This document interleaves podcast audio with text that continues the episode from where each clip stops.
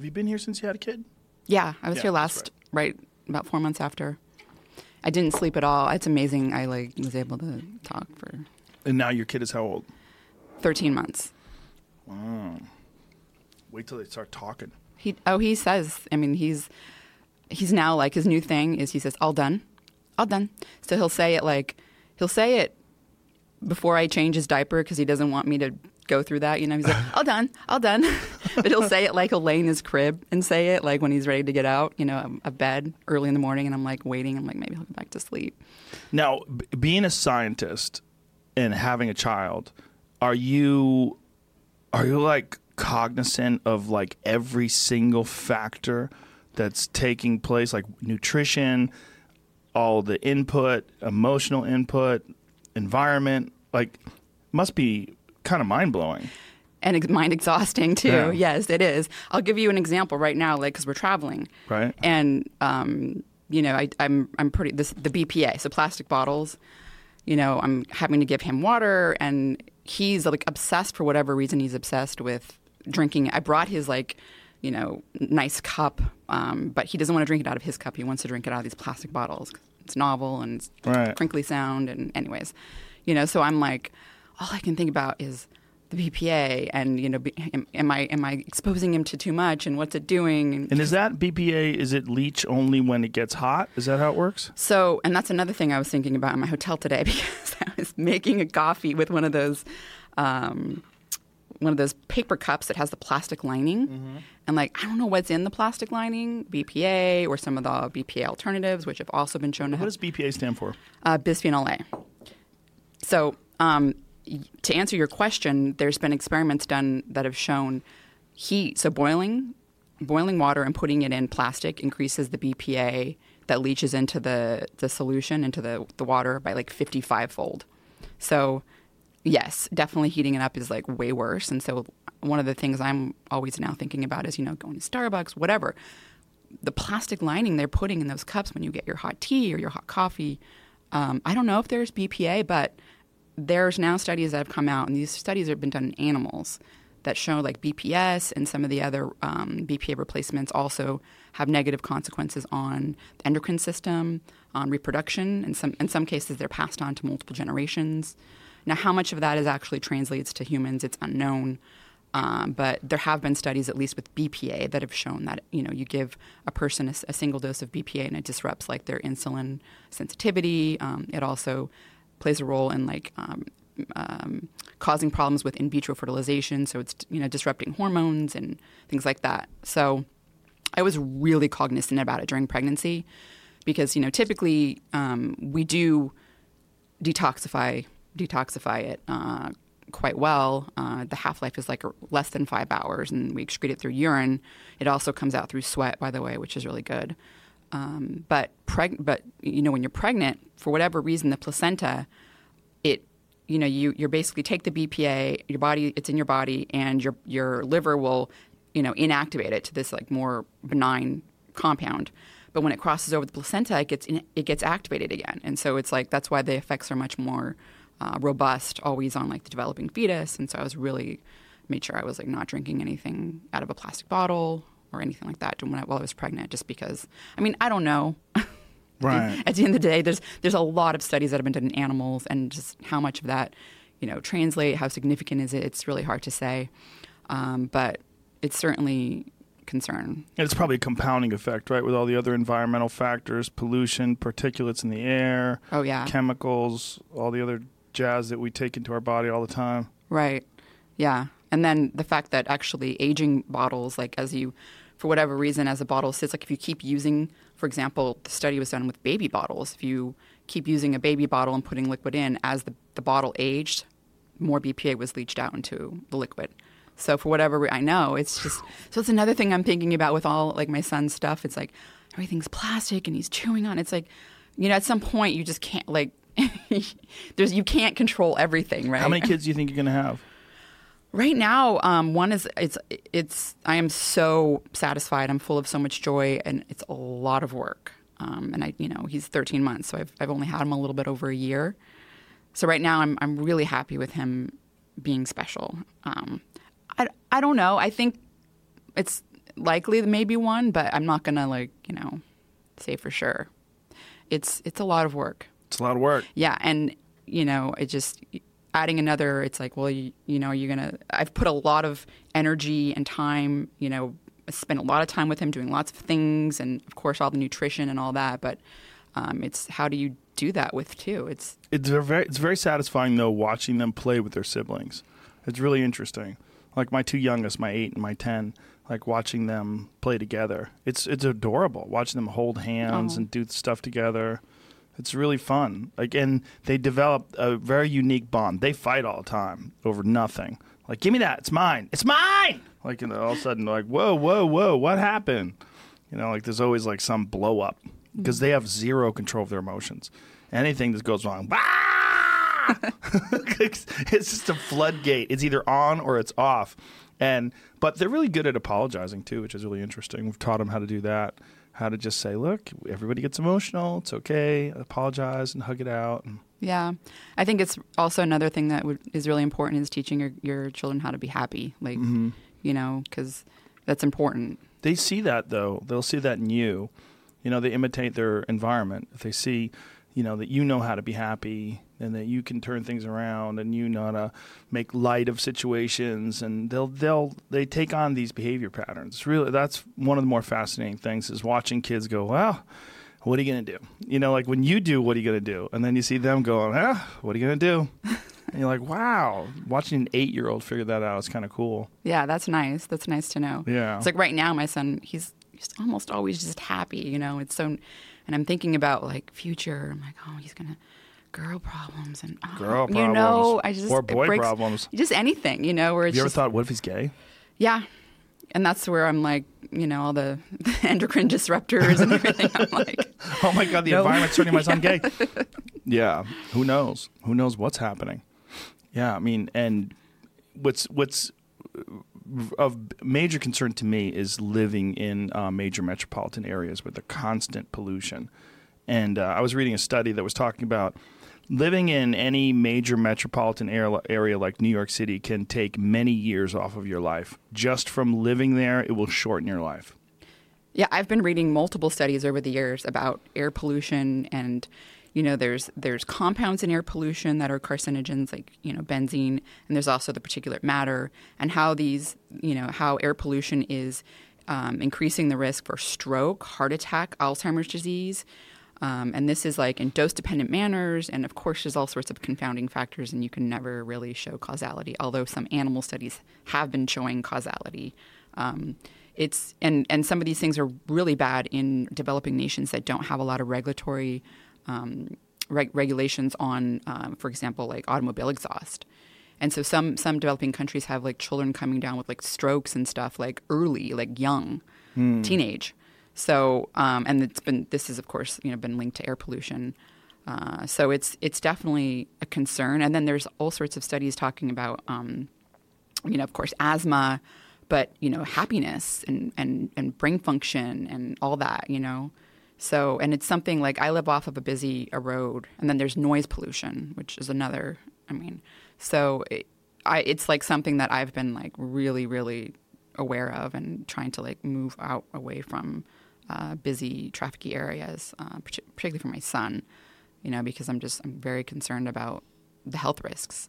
Yeah, I wonder also the in, the impact of just being in an urban environment and the fact that it's not really natural, and that maybe a person who's an adult could enjoy living in Manhattan and decide that they get a thrill out of living in the city, but for a baby to grow up around all that concrete and glass and all these sharp, hard edges and right angles, that it's maybe not conducive to healthy brain development or that's not, not like what your what your body or your brain is naturally craving. Right. There's been studies looking at, for example, like people that exercise in a metropolitan area versus like out in like a park, nature, and the you know all sorts of measurements of you know depressive symptoms are, are measured after, and the ones that measured or that did uh, nature run were far better um, at you know basically feeling feeling happier after after the run than the people that did in the metropolitan city. That makes sense. You know. I mean, I think that's why people like Central Park in New York City. It just So an oasis. yeah, you get something. I mean, it's really a great place. It's really quite big. One of the things about Central Park, when you're in it, you're like, wow, this is weird that this is in the middle of the city, but it's a brilliant move to have this one area. I mean, you think about how much that real estate would be worth if they decided just to shove buildings in there. I mean, Manhattan is one of the most pricey real estate places on the planet Earth, and yet in the middle of it, they have this big open public park area that anyone could just wander around, sit by a tree. It's really a, a very, very smart move. Yeah, it is. It is nice. LA should have something like that. Is the air pollution? Do you know if the air pollution what's like in Manhattan? I mean, It's have terrible. It's terrible in Manhattan too, Well, compared to not- LA. I think they're probably equally sucky. But uh, the thing that is bothering me um, is not just the air pollution in terms of like the exhaust fumes and the the uh, ex- exhaust and the, the smells, but also the brake dust. You know, when I, I first started paying attention to brake dust, and um, I would always clean it off my wheels, but I would never think about it like, oh, there's dust that's on my wheels. I would think, oh, it's just dust on your wheels. And then someone was explaining to me, no, that's an environmental hazard that you're breathing in if you live in that environment. When you're around, you know, if you're on Broadway and cars are constantly hitting their brakes around you, there's a puff of that brake dust that's getting in the air with every pump of the brakes. Wow. And you're just taking that disgusting stuff into your lungs. Yeah, the particulate matter, the Yeah. stuff that's really uh, tiny and stuff. Yeah. I mean, because that's like mesothelioma, right? You're taking in the particulate matter from like asbestos. Mm-hmm. So, in the same, you'd think there'd be similar mechanisms. Maybe not going to lead to mesothelioma, but that there would be similar mechanisms at play that are like you know damaging organs. good to visit, not good to stay. That's what I think. I mean, my I'm, I have no desire. I don't even like living here. I think there's too many people. Yeah, it's. I definitely don't like driving here. Like it's, uh, like it's it's really bad. How much is the difference between here and where in San Diego? San Diego is definitely bad during, um, you know, t- typical times people are either going to work or coming coming home from work. Uh, but it's it's it's nothing like LA. I mean, LA is orders of magnitude worse for now, sure. if you're not doing clinical research, you could do a lot of your stuff somewhere else. Have you thought about being somewhere else? Um, so my family's in San Diego, and uh, it's really nice having my mom in particular because she helps out a lot with uh, my son, so that I can uh, get some work done too, Right. which is important. And I really, d- we could live, you know, a little bit further out. I mean, there's there are places like that are still within like 40 minute drive to like, you know, downtown San Diego, uh, beaches and stuff that are that are nice, and um, so that is something that we are considering. But somewhere just a little quieter. definitely quieter no matter what it's going to be you know because we live there's a just it's a busy road and there's fire sirens and you know my, my son likes the fire sirens but there are t- there have been times when there have been loud motorcycles and he is like concerned like you can see a look on it like it's you know so so it kind of worries me as well um, but definitely it's it's it's it's important to get away from that it's like a goal for sure Now, before the podcast started, you were telling me that you wrote a 30 page paper on the carnivore diet.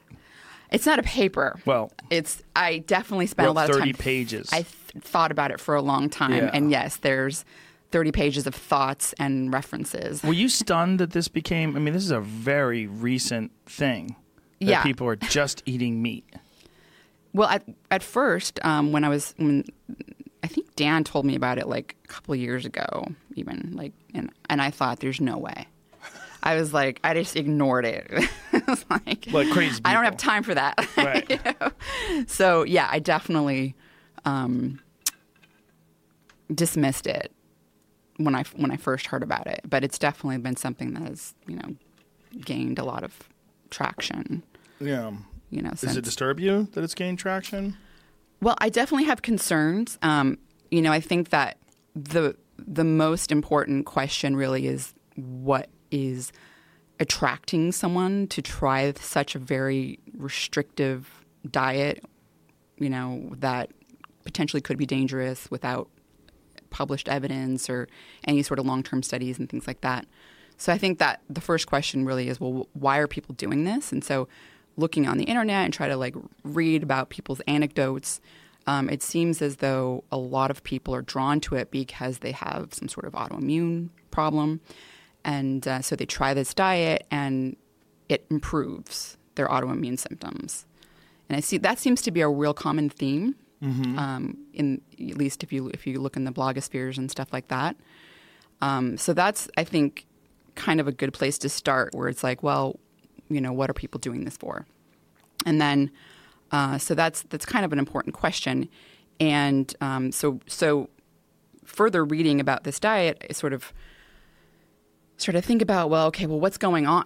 It's really important when you have like something that leads to a, an effect to understand the mechanism because the mechanism is you know what's leading to to this effect and so if you can do something that's potentially not so dangerous um, or risky then understanding the mechanism will help you because then you can find other ways to do it right and so um, if you look at at uh, published studies on people that eat low carb high protein diets um, what's pretty common is that there it, there's changes that happen in a variety of different endocrine factors, um, like you know, your less insulin, that's changing your satiety and hunger hormones, leptin and ghrelin, and people become more satiated and they actually eat less. And this has been shown um, in, in multiple studies. So people actually eat less when they're having a higher protein diet, which makes sense too because protein is more satiating uh, as well.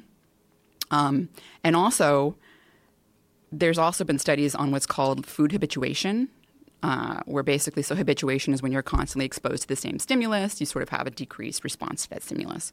Where there's been intervention trials where people are given the same food every single day, both non obese and obese people, versus people that are given the same food once a week. And the people that are given the same food every single day, they, they start to eat less calories. So they start to eat less, um, naturally of to caloric restrict themselves.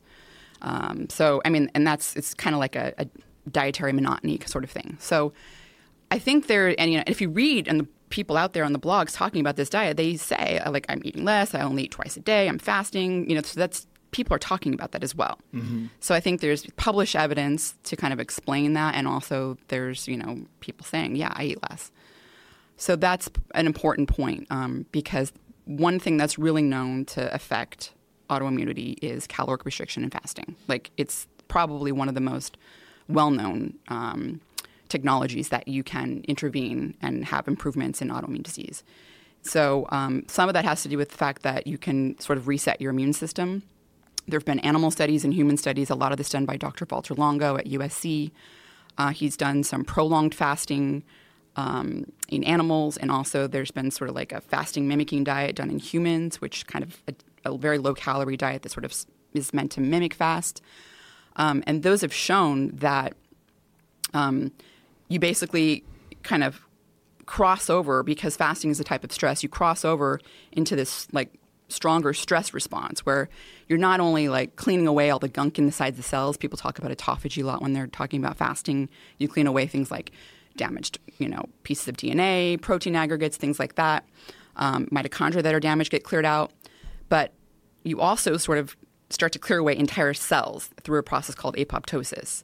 And in animal studies, what's been shown is that if you do, for example, a 72 hour fast, you can clear away about 30% of the immune system and, that, and, and, and re- replenish it with like brand new healthy immune cells. And literally, like organs shrink when, during the fasting and then they like re expand because you're activating stem cells and you're, you're you know, basically replenishing all your damaged old cells with new ones.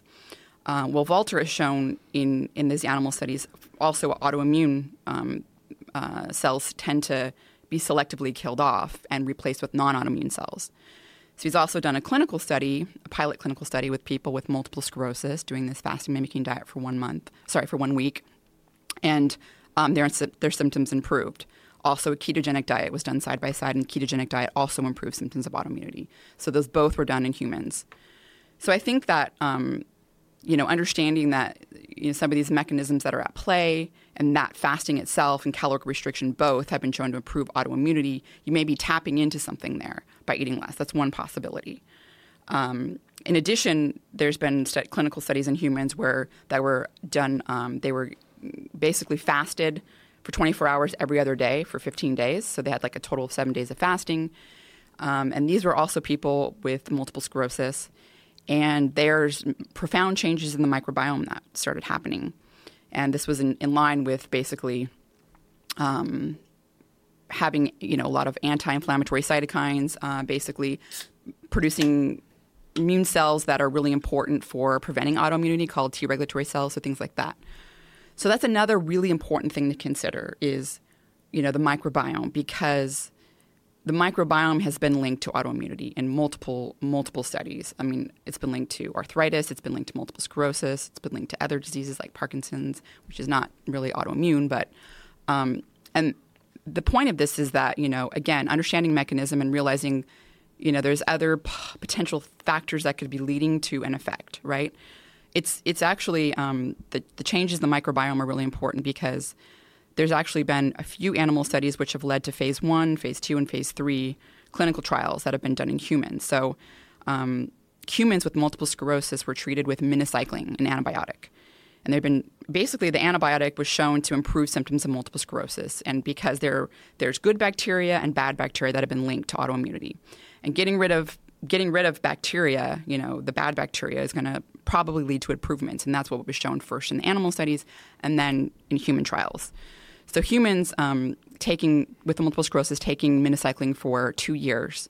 So basically, they had improvements. It delayed the onset, um, uh, progression of, of the disease. But then after two years, th- those improvements went away. Probably because you're wiping out the microbiome, and eventually you're also getting rid of the ba- the good bacteria, and so things are going to catch up, right? So you're not just you may be getting rid of some of the pathogenic bad bacteria with the antibiotics, but eventually, like you're also getting rid of good stuff. So long term, you know, you may not have those same improvements, and that and that's very interesting. I think it's a really important point to understand um, with with something like you know changes, very profound changes in the microbiome. When it comes to someone just eating meat, um, so one thing to keep in mind with with the microbiome is that basically. Uh, ch- bacteria really are good at adapting to their environment. That's why antibiotic resistance is such a, a big deal. And when you, there's been human intervention studies, when you take a human that goes from a high fiber diet to a low fiber, high protein, uh, or uh, vice versa, you get changes in their gut microbiome that happen within 24 hours. So within an hour, you actually start to have doubling of populations of bacteria. And within 24 to 48 hours, you actually start to lose other. So basically, other bacteria start to die off. And this is at the species level. It's really hard to change the phyla. The phyla is more linked to long term dietary patterns eventually you can change phyla as well. But um, it's been shown that people that go from a, um, a more high fiber to a high protein diet, they have changes in their microbiome, and these changes are a lot of the microbiome, you know, bacteria that are fermenting. Um, a, variety of fermentable fibers start to leave, and you actually start to get bacteria cropping up that ferment amino acids. So, um, the amino acids, amino acids, simple sugars, fats, those are mostly absorbed in the small intestine, but some of them make their way into the large intestine, and there's a whole, you know, um, group of bacteria called the putrefactive bacteria, and they ferment amino acids. Um, and some of these species of, of, putrefactive bacteria have been linked to colon cancer. Uh, they're much higher in colon cancer patients. Animal studies have shown, you know, causal links where they can basically aggressively cause a, a polyp to, to form a, a, you know a tumor. Um, and that's because these bacteria are making things called putrescine and cadaverine, which are damaging, they're genotoxic agents that damage the DNA inside your colon cells. And so, um, people that are typically eating like an omnivore type of diet, where they're eating protein and they're also eating fermentable fiber, if they're eating the fermentable fiber that's facilitating the growth of lactic acid producing bacteria, it that limits the growth of putrefactive. Be, so if you're if you're you know bifidobacteria, lactobacillus, S mutans, S thermophilus, those strains of bacteria are lactic acid producing bacteria, which you'd be getting if you're I mean you, you'd be facilitating the growth of if you're eating plants fermentable with fermentable fiber. You're going to limit the growth of putrefactive because they can't grow with lactic acid. So it's not like you know you have it's not a huge huge concern, but the question is what happens when you're only eating amino acids when you're only getting amino acids. Right. You know, so is there a long term? So if you're if you're if you're killing off potentially some of this um, pathogenic bacteria, and you're having this effect, with a positive effect, what what's going to happen long term? It's not known. I mean, this diet, I mean, hasn't really been studied at that level. There have been a few people that have, have anecdotal stories about doing it for 10, 20 years that are online, but it's very difficult to track. You know, I mean, It's it's the, you, you have to take them at their word for it. They've eaten nothing but meat for 20 years. They feel amazing, but there's not very many of them. There's a you know Yeah. there's a, well there may be more out there, but it's in terms of like what I've come across articles, um, you know, uh, just uh, social media profiles, people have talked about the positive benefits of it. It seems to me that most people that are talking about the positive benefits are talking about it within a one and two year window. That's that's what we're really dealing with a lot of. Um, Shawn Baker, Dr. Shawn Baker, who is probably the leading proponent of it or one of the poster boys of it, along with Jordan Peterson and his daughter Mikhaila. Uh, Jordan Peterson and his daughter Mikhaila, uh, they're different in that they were dealing with severe autoimmune issues. Uh, his daughter's had two joints replaced b- before she was 18. She had her well, she had her ankle replaced before she was 18, and I think she had her hip replaced shortly after that. And um, Jordan has had some pretty severe autoimmune issues and depression. Within with both of them, those things were cleared up. But as you've talked about multiple times before on this show, depression has been linked to disorders in the gut biome Right. and this is something that you feel like may be contributing to this as long as as well as both of them also got very lean jordan Right. lost a ton of weight he's back to the weight that he was when he was 25 years old and i've eaten with him and the guy eats. He eats a lot but it's a lot of meat. Just like he'll eat like a 30 ounce steak you know which is just crazy. It's a crazy n- amount of meat. But um, i don't know how many times he's doing that a day. I don't know you know. Yeah. Yeah, I think I, you know, going back to the the the point, it's like there are other, you know, understanding the mechanism is important, and there's a lot of potential con- confounding factors, right? And that, with any anecdotal data, is extremely important to consider. I mean, Right. people can't even, you know, scientists, nutritionists, just people can't even agree on the best diet because a lot of these epidemiological and observational studies, which don't establish causation, have an enormous amount of confounding factors, and it is freaking. It's so hard to like control for that. Hmm. I mean, just as a perfect example, we've talked about this before in the podcast, but you know, the vegetarian versus people that eat meat. One of the really large studies that was done, and, and, and Dr. Valter Longo was part of that study, looked you know, at all cause mortality and cancer mortality, and it was lower in vegetarians. But they decided to take the meat eaters and say, okay, what about within this group? the people that are healthy meat eaters are people that are you know not you know not unhealthy. So they're not obese they're not sedentary they're not smoking they're not alcohol not, not excessively drinking alcohol. Those people when they took out that con- those confounding factors the meat eaters had the same mortality as the vegetarian Yeah. and same cancer. So confounding factors are so important and that with anything with anecdotal you have people that are exercising like crazy. Exercise has also been shown to change microbiome independent of diet um, in a positive way, where you're actually producing more of the the bacteria that are um, producing things like lactic acid. So, and fasting does the same thing, and so you have people that are fasting. So, you know, it's not like you can't do other things if you're on that type of diet to to sort of help with the microbiome. But I think again, if there is a way you can do, you know, if, if there's a way that you can get these benefits without having to do something so hyper restrictive, and we'll talk about. I mean, I have concerns for that. We can definitely get into that. But um, then, you know, why not try that? And you know, the thing with like, for example, doing like a prolonged fast, you know, once once a quarter, once every couple of months, depending on how severe your your issues are. I mean, there's there's been benefits shown with that, like in aging, like. You know, so people that have been put on this fasting mimicking diet, they have improved biomarkers of aging. Um, they increase their lean muscle mass. I mean, so like I said, in animal studies, and you can't directly translate the animal studies to humans because rodents have a really fast metabolism, and if you fast them for 48 hours, they lose 20% of their body weight, where humans only lose like 1 or 2%. I mean, that's like clearly, you know, yeah. That's So, crazy. Yeah. So you can't, I mean, it's obviously you can't completely translate Right. everything that's done in fasting and rodent to humans, but there are definitely organs are shrinking and then literally regrowing after the fast is over. Like it's like this rejuvenation process, you know, you're, and it seems as though selectively damaged cells are killed. In fact, this whole like there, there's a whole um, Dr. Longo showing um, that cancer cells are really, really susceptible to dying when they're when you do like a, a prolonged fast or even a fasting mimicking diet. And he's he's he's shown this in animal studies, and he's done a couple of clinical studies uh, where where patients with cancer were treated with standard of care, but before their standard of care treatment, they were fasted for up to 72 hours. And what happens, um, what he's shown in animal studies happens is that because the fasting is a type of stress, all your healthy cells increase all these stress response pathways. They make more heat shock proteins. They're increasing antioxidant production pathways, anti-inflammatory. They're doing all this really good stuff in response. Cancer cells can't do that. They're like screwed up, and so they can't activate those stress response pathways. So it ends up killing them. So what you end up happening happen, happening is that when you're giving another genotoxic stress like chemo or radiation, your healthy cells become more resistant to the damaging effects of the radiation, and the cancer cells become more sensitized to the death. And so, what he's shown in, in his pilot studies in humans is that basically, um, the humans that were tr- that were uh, that were treated with the standard of care, I think it was chemo, and also fasted, they had less uh, neutropenia, which is the loss of like neutrophils, which is the side effect because you're losing normal healthy cells. So they had less of that happening, uh, less myelosuppression.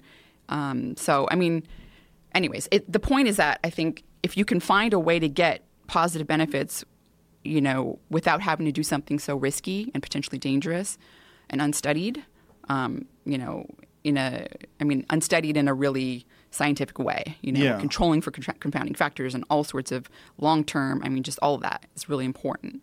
Well, this then- just comprehensive breakdown that you just did is something that's really lacking from a lot of the discussion of this carnivore diet, and from the proponents of it, uh, it uh, it's almost like a lot of them are going into it blindfolded.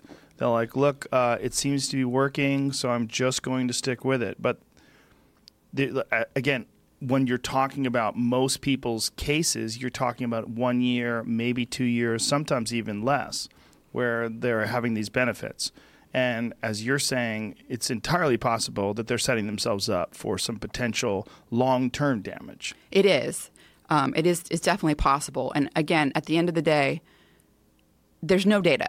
There's no data, so you can say for sure, right? Right. There's no data, but I have concerns, and we can talk about those concerns for sure. I would like to, but you know, the thing is understanding mechanism like you said going in blindly i mean you have a hypothesis and it's like okay your hypothesis is all plants are bad Yeah, Which- that's what I keep hearing. and it's like well Yeah. that's a hypothesis but what about all the other things that are potentially happening while you're doing this diet And you're why- eating less you're fasting more your microbiome's changing like dramatically changing and those things all have been known multiple studies have shown humans and animals mechanistic detail to have benefits on autoimmunity on aging in general on brain function i mean all sorts of things you know so it's mechanism is so important. You have to realize i mean that that's the whole basis of science understanding how the world works around you understanding how your body works mechanisms like Right. you have hypothesis and it's very and i understand it's like someone experiences something positive. It's like well this must be this Right. is it. This is the end all be all. And but you also have to realize the shit's complicated you got to understand the Yeah, mechanism yeah, and yeah. you may be doing something uh, long term that potentially i mean it really hasn't been studied Yes. So- well, that was one of the. I mean, I had Jordan's daughter Mikhaila on, who's had some pretty dramatic results from this carnivore diet, but she's giving essentially nutrition consulting to people, but she doesn't really have a background in it, and she's in. She doesn't have the information that you just distributed, like what you just said to all these people listening. And the, the way you're describing the, the mechanisms and the benefits of fasting and all these different various things that are happening inside your gut and all these different things that are happening with healthy cells and, and damaged cells with fasting and that this is mimicked by this restrictive diet and that this is all absent from the dialogue. This is all absent from the dis- and this is one of the things that's disturbing the most disturbing for me. It's like I get that they're seeing positive results. I get. I don't. I'm not going to deny that they're they're receiving. But when they start saying, uh, you know, plants are bad, and there's a, you know, like my friend Chris, he's always talking about the war on carbs. He's having this. Real, he's also got Chris Bell. He's got autoimmune issues as well. He's had both of his hips replaced before he was 35, and you know, severe arthritis, and he is leaner than he's ever been and benefiting greatly from this carnivore diet. But you know, he's he's like he talks about it like he uses hashtag war on carbs, you know, and he doesn't eat salad. He won't eat greens. Like he thinks greens are bad for you. And I'm like, man, I don't not sure that's correct. I think it's so important what you're saying. And um, there's a, a, a, researcher online that I've been in contact with. His name's Kevin Bass, and his uh, Bass or Bass, B A S S. Not sure which how to pronounce it, but he also brought up this possibility that it could be uh, calorie restriction that these people are dealing with, and that this essentially some of the same uh, mechanisms that are the the positive reactions from fasting that you're you're dealing with here. And I'm very happy that you're saying the same thing. Yeah, I, I, I think that is one very strong possibility, and that is something, you know, there's lots of hypotheses here, and you know, given all the data, and there's lots of positive data about eating plants as yes. well. You know, so it's it's really hard that's one hypothesis, and that seems to be the one everyone's sort of gravitating to. Mm-hmm. Um, you know, if if someone's also wanting to reduce their their glycemic load and all that, I mean, there's there are other. I mean, eating just a modified paleo diet. I mean, I eat something like a modified paleo diet where it's like I'm eating I'm eating fish, I eat meat, poultry, and I eat a lot of leafy greens um, and cruciferous vegetables.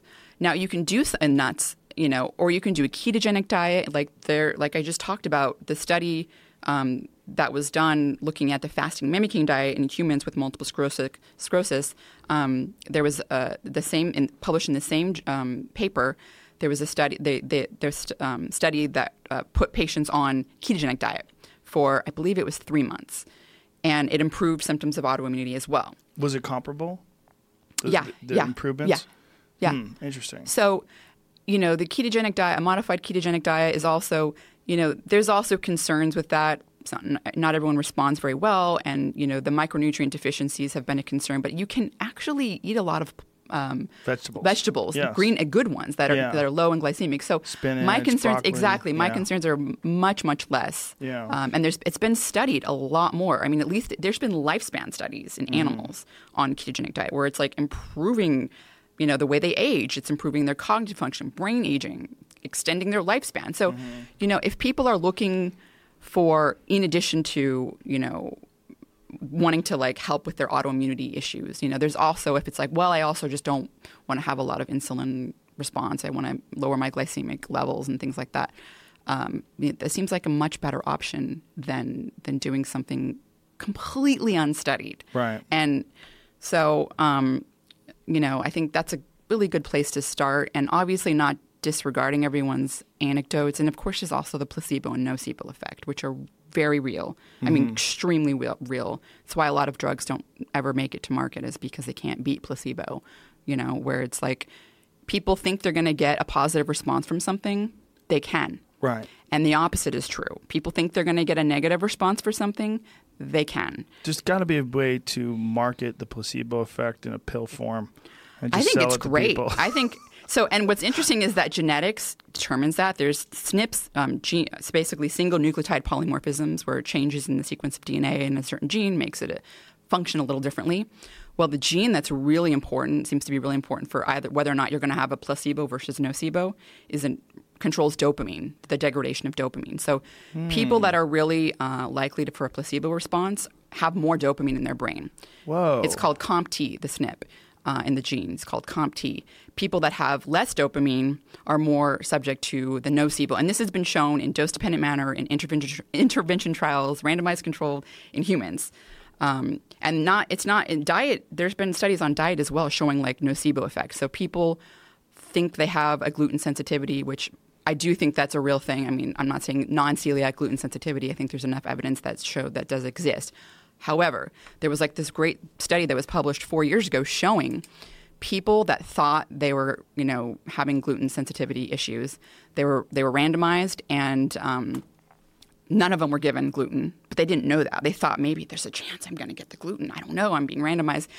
Of course, they had a negative response. They had distended, bloating, pain but there was no Whoa. gluten. So the nocebo effect is also real.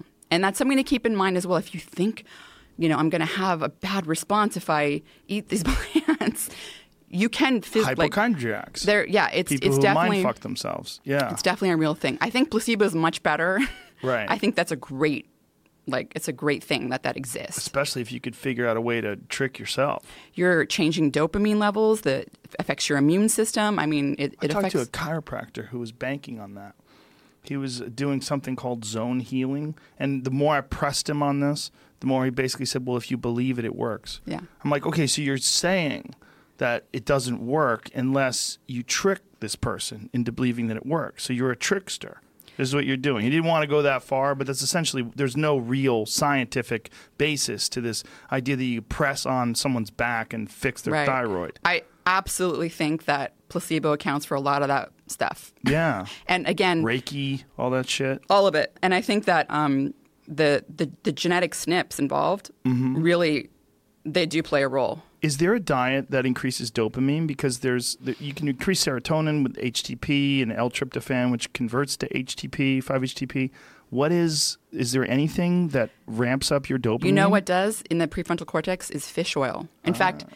schizophrenic some schizophrenic schizophrenic patients are prescribed a really high dose because they they lack their dopamine's lower in the prefrontal cortex, and this is sort of associated with a lot of the negative, paranoid, delusional sort of And when you say high dose, what are you talking about? oh, like six gram, three anywhere between three to six grams a day. And what is a normal dose?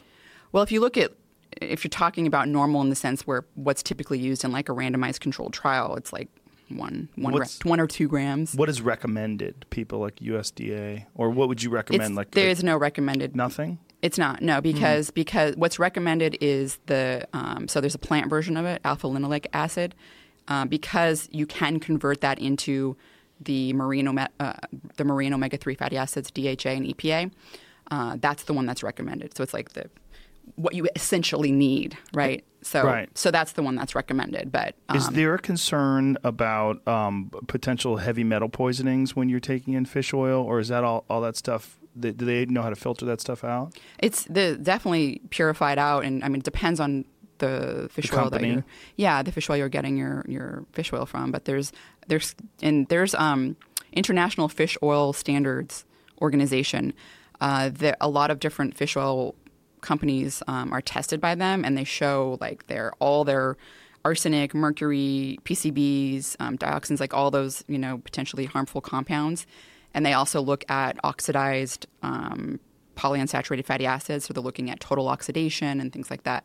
So that's a really good um, site to use to look at whether you know your fish oil brand is. Do you get yours in the pill form, or do you do like Carlson's, where you get it in the bottle and take spoonfuls of it? So I get mine in the pill form because I, I have a friend that makes it in Norway, and he sort of um, has convinced me that it's like really good. So I really like his fish oil, and he doesn't make it in the liquid form.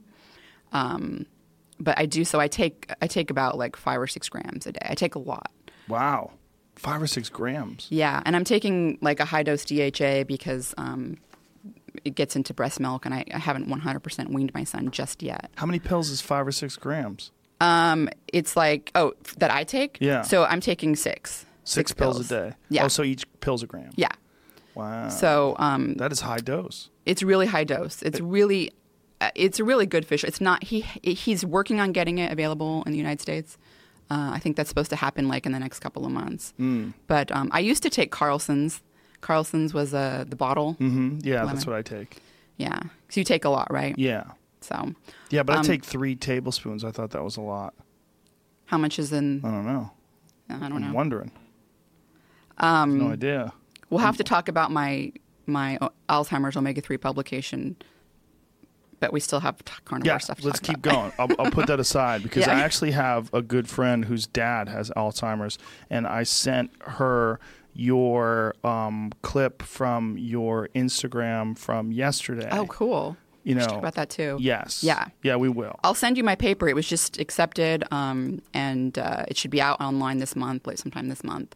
But um, okay, so Okay, my potential concerns with carnivore diet. Yes. Um, you know, I think, and I'm sure. I mean, I know this. I've seen it all over the blogospheres. Uh, you know, the the the micronutrients, and you know, they don't Mm-hmm. really matter. They're the RDAs weren't set for carnivores, and all this all this stuff that I've I've read. But I think to start out, like understanding, you know, micronutrients are essential. About 30 vitamins and minerals that are really important They they do run our metabolism. They are involved in making neurotransmitters. They're involved in you know pulling calcium out of our arteries and bringing it to our bones. They're involved in all sorts of things. And I, people, when they hear the word metabolism, they always just think about you know food you eat. Fat. Yeah, and it's like metabolism refers to a lot of things. And there's about 22. Um, sorry, there's 22% of all your enzymes in your body require a micronutrient to function. Um, and this is repairing damage from DNA, all sorts of things. Really important. Um, and and so there's about 30 of them that are essential. You have to get them for your diet because you don't make them in your body.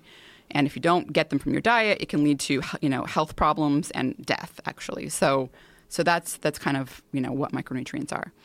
RDAs, so recommended dietary allowance. Um, those have been set. A variety of different studies are used. So there's randomized controlled trials, non-randomized controlled trials. There's depletion repletion studies. There's balance studies looking at how much how long how much of a micronutrient it takes before you start excreting it. Um, there's cross-sectional studies and there's case studies. And this is a collaboration between the United States and Canada and some European uh, countries as well. So a lot of experiments are done to, f- to figure out um, the recommended dietary allowance. The first thing that's done is the, the estimated average, um, rec- the, the SEAR, the estimated average rec- um, intake. So um, that is done by basically looking at any population and going, okay, how much of this micronutrient do we need so that 50% of the population has adequate levels. The other 50% will be deficient. So like there's a bell curve, and so it's like literally in the middle of the bell curve. And then the RDA is set from that two standard deviations above, and it's supposed to make you know about 97.5% of the population gets enough. So that's how the, the RDA is set. For each micronutrient, it's different. The, the experiments are done are different to look at them. So there's a few concerns, of course, with an all meat diet with particular micronutrients because you know micronutrients. There's a lot of you know certain micronutrients that are concentrated in meat and there's a lot that are concentrated in plants and you can find some of the ones that are more concentrated in meat in plants most in most cases um, but it's much better to get it from the meat. And in plants there's it's much more concentrated you know and you can find it in some amounts in meat but it's much you know it's a lot easier to get it from the plants. So uh, one of the of course the micronutrients that's a concern is the vitamin c of course right? That's Right. that's the one that everyone talks about so vitamin C is a really important cofactor um, for what that means. A cofactor just means that it binds to an enzyme and helps it work. It's important for making collagen. It's important for converting dopamine into norepinephrine, which is important for that you know flight or flight response. Um, it plays a role in, in uh, making carnitine, which is important for using fatty acids for you know, for energy. Um, and then it's, a, of course, an antioxidant.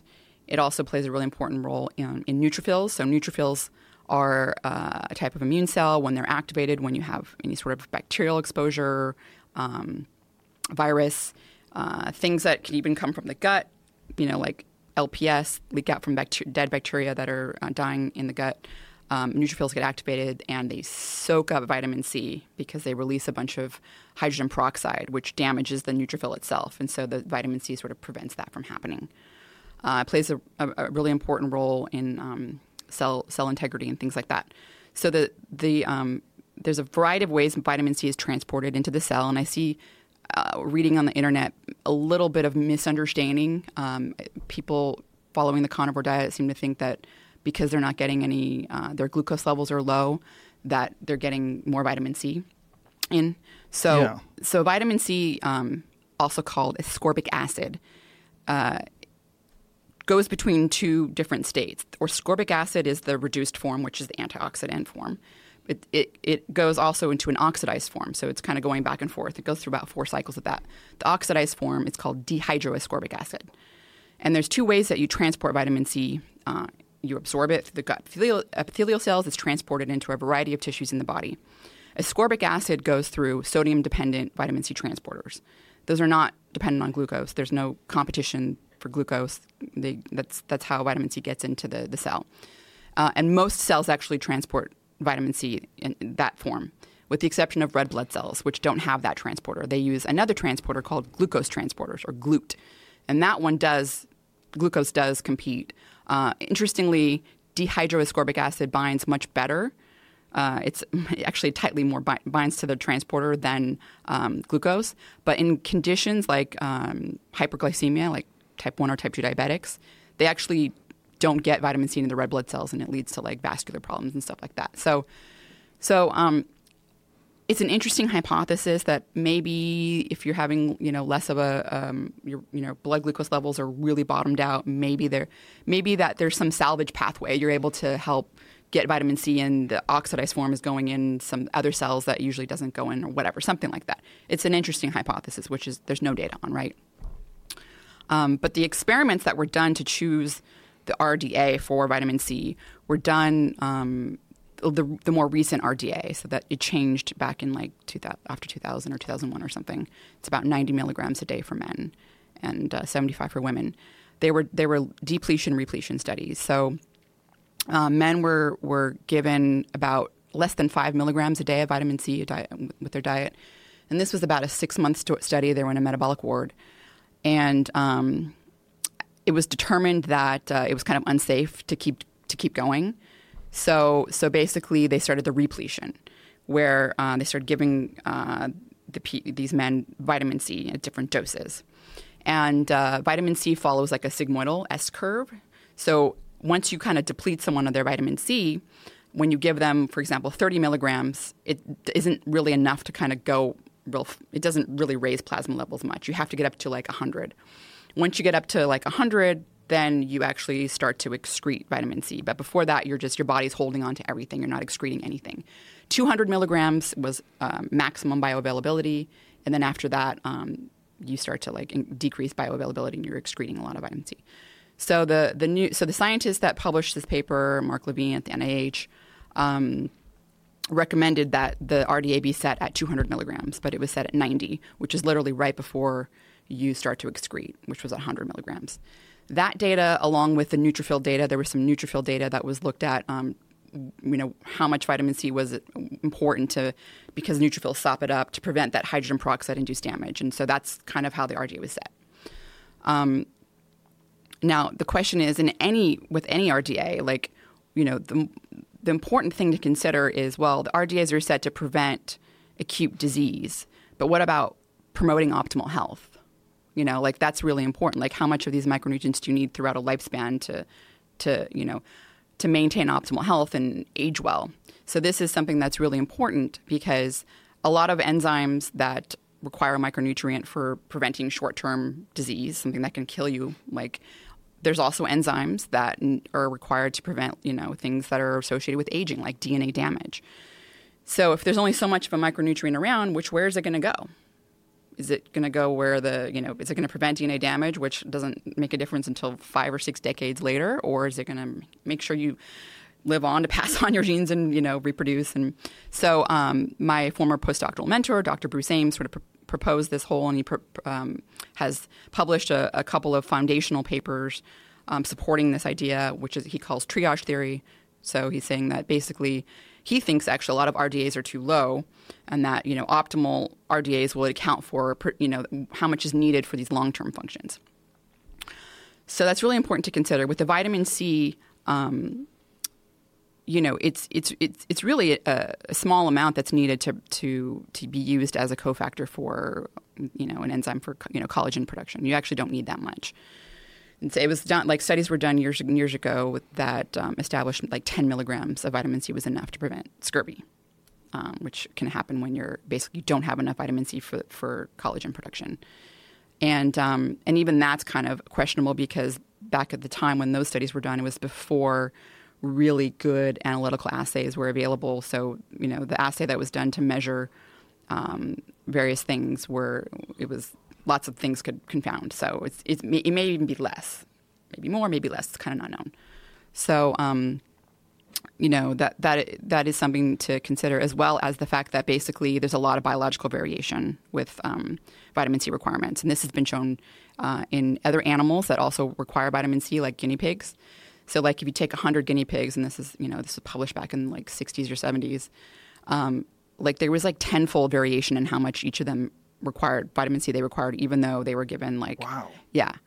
So Tenfold. tenfold even yeah so there's like huge variation in the half-life of vitamin c and in their transporters and like you know so this has been shown in rodents as well rodents make vitamin c in their liver but the same thing's been shown and actually back when the the european sailors were getting scurvy and dying of it only about 50% only about half of those sailors got scurvy the other 50% didn't have any symptoms Now, how are these carnivore diet guys not getting scurvy? well that's, that's what i'm saying i'm saying that you know for one it doesn't take much right. Right. And they're getting some of it from meat. Yeah, yeah. Yeah. So, so the thing, um, you know, if it it's, it doesn't take much to to maintain the enzymatic fac- uh, function um, of some of the some of the enzymes involved in making collagen, and that you know, so it doesn't take much for that. But the question is about what about you know All the host of other factors. Yeah, and the neutrophils, and um, you know, your body stores like orders of magnitude more vitamin C than than than it needs for that for the for its function as a cofactor. And it's like, you know, why does it do that? Is it just because maybe during scar- food scarcity, you want it wants to make sure it has enough, or is there, you know, the antioxidant functions and other functions really important, or other unknown functions? So I think the vitamin C, you know, they're certainly you know getting enough to prevent scurvy, and there could be biological variation in that as well, right? Right. You don't need much to prevent scurvy. And again, you're you're dealing with a very small sample size. You don't know how many people are actually on this diet and Or how many of them are supplementing or- reporting. right. How many of them are supplementing, and why wouldn't they be? Right? Yeah, Yeah. exactly. Um, And you think that a lot of these issues could be prevented with just multivitamin supplementation? Well, I mean, Potential issues. there- I think the best thing is to get it from food, Food, and we'll talk sure. about yeah. Yeah. Um, you know, so that the there's another one that's potentially risky, and that is vitamin E, which kind of um, vitamin E helps recycle vitamin C, and vitamin C helps recycle vitamin E. And vitamin E actually, uh, most people think of as an antioxidant, which it does. It prevents a lot of oxidative um, chains. It kind of breaks the chain of oxidation, but it also is really important for maintaining cell integrity. And that's the, how the RDA was chosen for that one. So um, How does it do that? so it, it's it's important for inside the cell membrane. So it's a it's important antioxidant inside the cell membrane, and so it, it's preventing a lot of oxidative factors that are happening just from normal metabolism. Normal, it's happening. You and I are doing it right now. Uh, you know, damage that damages our DNA. It also damages the the lipids in our in our cell membranes. And so, ana- uh, so vitamin E it plays a, a really important role in the integrity of it. And so, um, the experiments that were done for choosing the RDA for vitamin E were two and a half years long, and um, men were given th- three milligrams of vitamin E. So the R- RDA is 15 milligrams, so they were given three. And after two and a half years, they started getting hemolysis of their red blood cells because their red blood cell, um, the membranes of the red blood cells weren't being maintained very well. After two and a half, it took two and a half years, it's a long time, for you know for this to show up. And so, um, for whatever reason, it was decided that having hemolysis happen lower than 12% is okay. 12% was the cutoff. And so they, when they did the repletion studies, it was 15. It was actually 12 milligrams, and then it, for the EAR, and they went up two standard deviations and found 15. Uh, basically, the RDA was at 15. So the question becomes, well, all right. So vitamin E, you can, you know, you can get some vitamin E if you're getting some egg yolk and butter, and if you're eating some fish, but you're not going to. It's really hard to get 15 milligrams from from those sources. And and then if you're eating that, what about all the other stuff you have to eat to get your other, you know? So what is a good source of it? um, nuts are really, really the best source. Like almonds, like 100 gram, 100 grams of almonds would like give you your RDA. Really good source. Um, so, uh, so the question becomes, well, okay, you know, you know, what happens if I'm only getting seven milligrams a day? Is it going to take, you know, six or seven or eight years before my cell membrane integrity is compromised more? You know what? You know, so it's just there's a lot of important questions to think about. You know, and it's like these RDAs. You know, they. I would even argue they're set too low in some cases where you're they're really trying to just prevent things like you know that are like hemolysis of the red blood cells and you know so what about all these other long-term effects um, you know enzymes that are involved in dna repair for example and another one would be like folate uh, folate you can get if you eat you know if you're eating like 150 grams of like cooked beef liver every day but like who does that you know? I mean and if you're not doing that and you're eating you got to eat like your 48 sardines to get your vitamin e and you got you know? So it's Right. like it's not easy. And you know i'm not saying you can't get you know some amounts of it but you may not be getting the rda and so you know folate plays a very important role in actually making new dna you know if you don't have folate, you essentially incorporate something from RNA called uracil into DNA, and all your like DNA, you know, polymerases and stuff are cruising along DNA and see it, and they make a nick in the DNA, and it literally, you know, it's a it's a nick. It's like a, in your in your DNA, and if you have it, DNA is double stranded. So if you have it on two ends of the DNA, which you do because it's really important to make one of the nucleotides, thymine, then you know you're going to have a double stranded break. And actually, my former postdoctoral mentor, Dr. Bruce Ames, published a study showing that if you take animals and um, make them deficient in folate or give them really, really low levels of folate, it causes strands in their DNA just like being irradiated. Like he compared them side by side. It was the exact same thing. And then he um, published a, a study that was with humans showing that actually humans that are getting really low um, levels of folate also had a certain type of DNA damage called micronuclei. You know, so the question is, well, you know, if I if I'm getting only so much folate, you know, is is it something happening to my DNA? Am I getting strand breaks? The same goes for magnesium. I mean, you can get magnesium if you're eating, you know, this. It's just then what about the folate, and then what about the vitamin E, and the, you know, so it's really hard.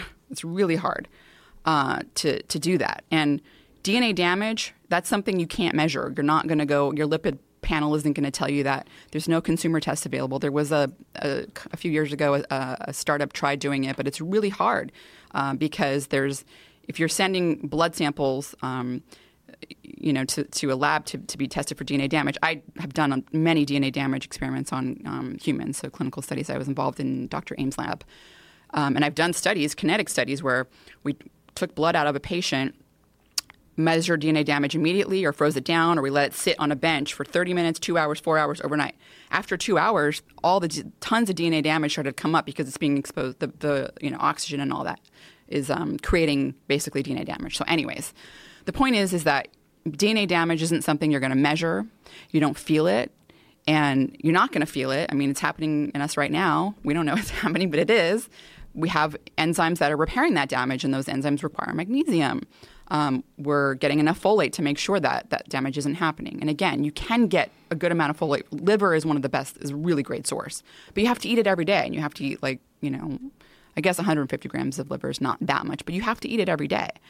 You know, um, so it's it's just really important to consider these you know, the fact that these micronutrients are important, they have long term effects. I mean, the two and a half years it took to show the, the hemolysis in red blood cells two and a half years. So what happens if you're getting a modest amount, not quite three milligrams, but you're getting twice that, or maybe you're getting nine? You know, what happens seven years from now? Like you don't know. It's and it's important. It's your health. It's important. So I think that so those you know, and there's a, a variety of other manganese you can also get if you're eating a lot of like uh, stomach lining tripe. So it's called tripe. Yeah. yeah. I mean, so it's not like you can't get it. But, but they're not. Most of these people that are carnivore diet are just eating beef. Right, and especially if the people are working a job where they go into office nine to five or they're traveling. I mean, it's really hard to eat all this yeah. cool, like, you know, the, the Inuits were eating things like raw, like they were eating raw liver, raw, like raw whale blubber and spleen. Spleen's a good source. I mean, you can get vitamin C from spleen, um, I think heart. So there's some organs, vitamin C, when you cook it, 25% of, you know, it's lost. So that's why a lot of the muscle meat and stuff, it does start out with vitamin C, but when you cook it, I mean, if you're not eating it raw, then you know you're you're definitely it's negligible. There is one young guy who is a um, carnivore diet proponent that seems to be approaching this in a much more comprehensive way. He's really big on organ meats, in particular liver and many other things, and he's talking about how these organ meats uh, will uh, be excellent sources of a lot of the vitamins that people are concerned that you're missing from vegetables. You do you think that that is possible? And I mean, spleen, I guess, for vitamin C. Yeah. But like, what what about just liver or kidneys or things along those lines? I mean, what what are you going to be deficient in if you go the organ meat route? I mean, I think that you know if you're the the the magnesium and um, uh, the magnesium hey, Jamie, would be important. While you're out there, can you get me another one of these? Thanks. Um, magnesium, but you can get. I mean, it's you can do it, right? right. I mean, you can do it, but um, it seems very difficult, and I don't think most people will do it. And you recommend, of course, getting all this stuff from food if you were going to get magnesium, From vitamin food. C, all those things. Right. But it, it, is it feasible that you could just supplement with multivitamins and and cover I all your don't- bases? I don't so? know. I mean, I think the same goes for vegetarians. I think they should, you know, they do supplement. They take B 12 Mm-hmm. um, they take iron, which isn't necessarily. I think it's much better to take iron, get iron from food. It's not as bioavailable in a pill form. Well, also the bioavail the the pill form has been shown to disrupt other things, like whereas iron from food How doesn't. Just depends on the ratios of other things, like you know, disrupt disrupting the transport of other um, transition elements and things like that. Because it's isolated? Also, yeah, something about that. Also, there's bacteria in the gut that um, that can be pathogenic and that use iron, but it seems to be only in supplemental form. That that's. I'm not saying you should never supplement. I mean, I supplement iron throughout my uh, third trimester, but I just think that you're going to potentially run into more problems um, with that. You But know, iron does it, it, does come from red meat, correct? yeah, I mean, iron's very bioavailable when it's bound to hemoglobin versus um, So phytate. vegetarians just ate red meat. right? Uh, Oh, I zinc's another one. You know, there's there's there's I think that that there's a whole other host of micronutrients that vegetarians are Sure. there, but that's not what we're talking Yeah, about. okay, so right, right. I think you know, um, there's also other important reasons to eat the the plants instead of doing just the organ meat and also just doing the supplements as well. Mm-hmm. You know, and some of those the reasons um, have to do with the fact that we, microbiome is really important. So you're getting you know the fermentable types of fiber that are really important for you know growing all sorts of commensal bacteria in the gut. Like we don't know what's going to happen with you know someone that's only just eating meat long term. Um, particularly with, like I said, the putrefactive bacteria and all that. I mean, That's just the word big unknown. putrefactive They bacteria. putrefy. Yeah, that's ugh. They, the putrefact there's putrefactive bacteria also that are like on corpses and stuff. Oh, In great. fact, that's where I think the cadaverine comes from. The word they produce something, cadaverine. right? That- That's what I'm thinking. Yeah, it must be where putrefactive. putre. Yeah, and cadaverine. Ugh. Sounds disgust- Sounds like farts. Sounds like they actually are. Yeah, they do. The the putref- I think there's responsible from the Yeah, makes sense. really nasty parts.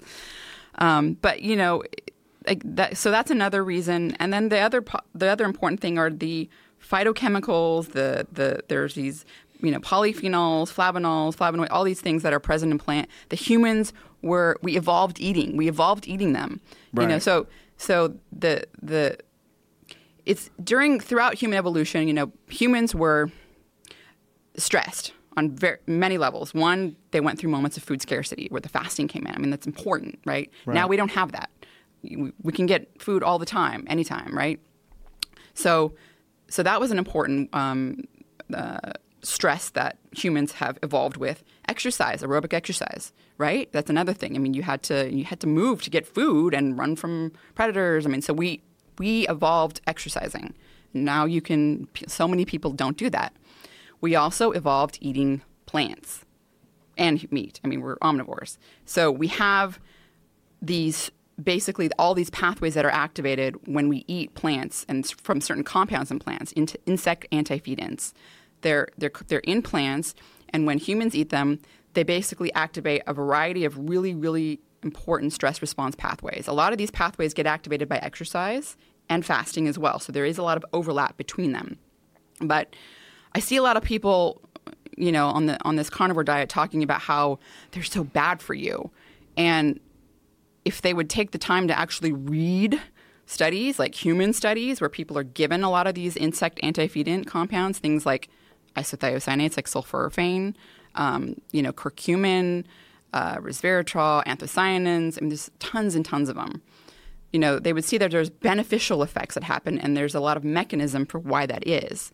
You know, so I mean, the sulforaphane is one that I like to talk about, and there are there is tons and tons of human intervention data where people are given either cruciferous vegetables or they're given broccoli sprout. Broccoli sprouts are a really great source. Cruciferous vegetables, broccoli, uh, cabbage, fermented cabbage, um, Brussels sprouts, you know, all that stuff. So broccoli sprouts have like 10, anywhere between 10 and 100 times more. A lot of that work was done by Dr. Jed Fahey, a friend of mine. He's at Johns Hopkins, very great scientist, does a lot of research on sulforaphane. But um, you know, if you look at intervention trials, we were talking about air pollution. Like, there's an intervention trial, there's more than one showing in humans showing that if you give humans broccoli sprout extract for seven days, they start to excrete benzene and acrolein. Benzene's in air pollution. 60% on day one. Like, they start excreting it in their urine. Like, you're getting rid of that. And that's largely because sulforaphane activates um, a, a variety of enzymes, one called phase two detoxification enzymes, which are important for getting rid of uh, potentially harmful compounds. It inactivates phase one biotransformation enzymes, which are enzymes that are able to like take a pro-carcinogen and turn it into a carcinogen. So, um, you know, there's intervention trials in humans that it's you know men that were given broccoli sprout extract, uh, lowered their their their biomarker for prostate cancer um, by by like 86 percent, or lowered the doubling rate of it by 86 percent. You know, so this is like this is important. There's studies showing that humans given, for example, two different studies showing that humans given 300 grams of Brussels sprouts a day, one they increase a really important antioxidant in their plasma called glutathione um, by like 1.4 fold, and they decreased oxidative DNA damage in their blood cells, DNA damage, like we were just talking about. They decreased it um, like by 30% or something like that. Two separate studies, Brussels sprouts. And I like I see people like you know, um, talking about the carnivore diet and how sulforaphane increases DNA damage, and they like reference this in vitro study where they dump sulforaphane on cultured cells in a dish. It's like, you know what else is going to do that shit? Heterocyclic amines from the cooked meat you're eating. Like, you know, so so if you dump something at a, you know, high enough concentration, yeah, it's going to fuck it up. Yeah. You know? But we're talking about humans ingesting it. If you were to exercise nonstop and not rest, it would be toxic. If you were to fast and not stop, it would be toxic. Like, you know, so so so so how some of these pathways are working is that they the dose that they're given, you know, eating it's it's almost impossible to, to eat the kind of dose that it would take to, to cause severe damage. And you know what? You would get sick. You would know. You'd be like, wait a minute. like Right. so so I mean I think that using that as an excuse is really um, First of all, they should read the studies, and there's so many more studies. It's it's been shown recently to increase glutathione in the brain. Human intervention studies, humans that were given sulforaphane extract, increased it in their plasma and in their brain. Glutathione is one of the major antioxidants in the brain. It plays a major role in traumatic brain injury, brain aging. I mean, this is important. Like, this is a possible therapeutic intervention. It's been shown to randomize placebo controlled trials to improve autistic symptoms in adolescents. Open label tr- trials, it's been shown to improve autism in children, autistic symptoms in children. I mean, there's just study after study after study, and I'm just talking about the human ones, and there's more. There's also lots of animal studies where they're feeding them mega doses, and, and there's like positive benefits. Um, there's been studies, you know, feeding feeding humans large doses, like something equivalent to like 70 or 100 grams of broccoli sprouts, which have a lot more sulforaphane than like Brussels sprouts do. Um, and there was no toxic side effects in the liver or thyroid.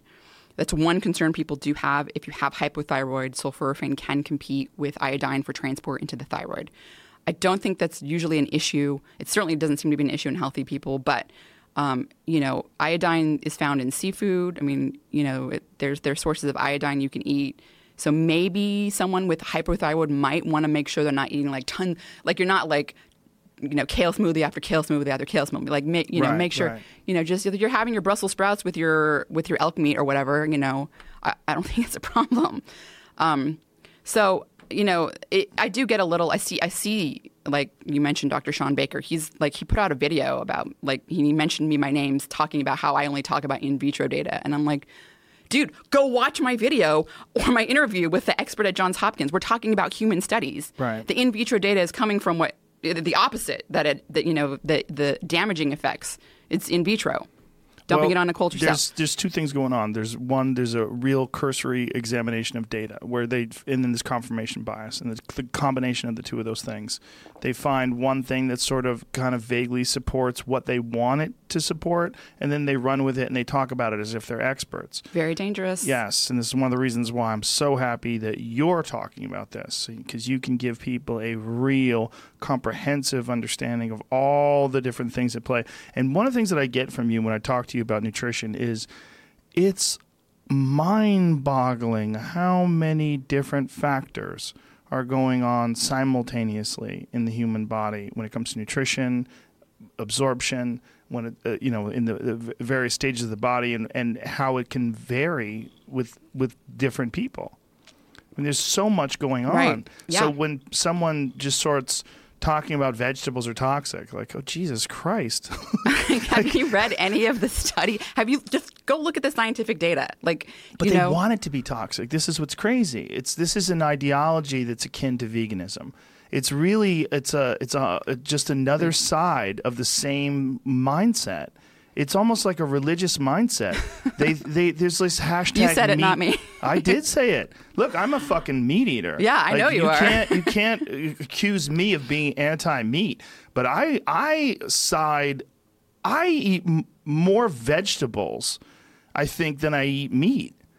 I certainly, it's certainly like right up there, and I'm not giving them up. I think that's stupid. Yeah. I just, it doesn't make any sense to me, and I like them.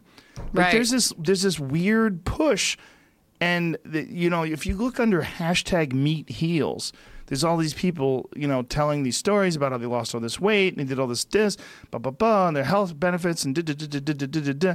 But they only want it to be because of the consumption of meat only. They think that it's because of the singular aspect of their diet and the fact that they've eliminated everything else. But they're not.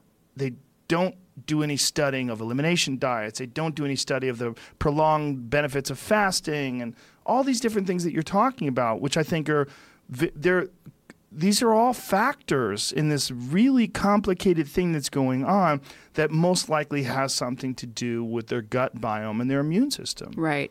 Absolutely. I mean, those are two major confounding factors. Yeah. like so major. You know, it's um, it's important. It's just important to to approach this like a science, you know, Mm-hmm. and and not like a religion, like you said, where you want to believe something, and so you just find, you know, this Yeah. this study that I also see circulating around that why plants are really bad to eat. It's like they're they're they're They're mean. insect the insect anti nutrients or pesticides. Right, right, it's from my former mentor, okay, Dr. Bruce Ames, who spent his entire career like advocating micronutrients from vegetables and from meat and from fish. Okay, it's like so ironic. But if you actually read the paper, not only does it say it doesn't, you know, these these insect anti-feedants like sulforaphane don't cause cancer, but it, it also goes, it has a whole section on heterocyclic amines from cooked meat. So if you really want to use that paper as an argument why to not eat plants, then maybe read the paper and realize, oh, it's also talking about heterocyclic amines as well. The point of the paper was like, I'm getting a little emotional here. I'm sorry. So I'm sorry. good, I like it. Um, You're getting point- out of your robot the, self. yeah. The point of the paper was um, basically not to worry about like some of the amounts that you're being exposed to with some of these natural, you know, in- insect anti-feedants that are found in plants um, and some of the cooked things in meat, and as well as some of the the pesticides that are found in synthetic pesticides, basically that they're in such small amounts. So that was kind of the point of the paper. It was back in the 90s, um, and but I just think that it's a little I don't know hypocritical to use a paper, you know, as a as like and literally it's like I mean it's like proliferated everywhere. That's I see this paper all the time. Yes. it's like well, did you read the paper? Because it has a whole section on um, on the insect antifeeds from coffee, which a lot of people drink, Mm-hmm. and also from meat. What what there's that thing that people do where they do have a I I have a joke about it in my act about um I read a, sta- a study that said that um sperm can cure depression in women and I slammed my laptop shut and I didn't read another word. I'm like I found the cure. Like, but this is I mean this is what You read the title, yeah. yeah, I mean, this is essentially what these people are doing. They they they will read or recite, oftentimes not even read, but recite from someone else's reciting it in a video. Who didn't read? Right, which is what's going on with a lot of this stuff. And this is what I'm concerned with. I keep seeing all these people like, hey, I'm going to try the carnivore diet. Hey, try the carnivore diet. I'm telling you, it's amazing. And I'm just sitting here shaking my head. I'm like, this doesn't make any sense. Like, I don't. Why would you want to eliminate a, a massive source of bioavailable nutrients? Like, and and then when they're talking about the negative consequences of consuming vegetables, that there's, you know, d- different sort of um, toxic elements. I do remember you talking about how these stressors can actually have a positive and beneficial result when your body reacts to these stressors. Yeah, that's exactly how exercise works. It's exactly how fasting works. It's exactly how heat stress from the sauna works, and it's how these phytochemicals. Um, I'm calling them phytochemicals just as like a generic you know category, but Mm-hmm. they're they're these they're compounds that are made by plants to ward off insects, um, and and uh, and we evolved eating them, and they activate amazing stress response pathways in, in humans in our brain you know in multiple in blood cells i mean it's just human intervention trials showing this so it, you know you're, you're going to miss out like Yes. you're we evolved with it. We're supposed to be stressed by exercise, by fasting, you know, doing the time restricted eating. Like that's we're supposed to do that, and we're supposed to eat some plants. I think they're trying to compl- they're they're trying to simplify something that's incredibly complicated, and they're doing it with this sort of religious fervor.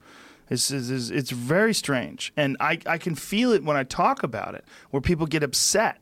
They're getting upset at me, like I'm criticizing Jesus or something. It's I know. very weird. And again, I'm not a vegan. Right? I'm, not, a vegan either. Yeah. I eat lots of meat. yeah.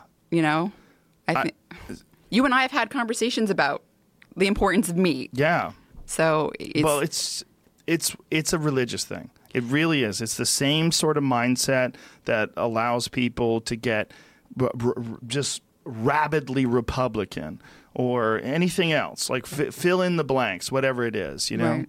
Look, there's a there's a it's just a thing that people do. There's for the longest there's two different camps in jujitsu. Want to hear something crazy? Yeah. There's gi and no gi.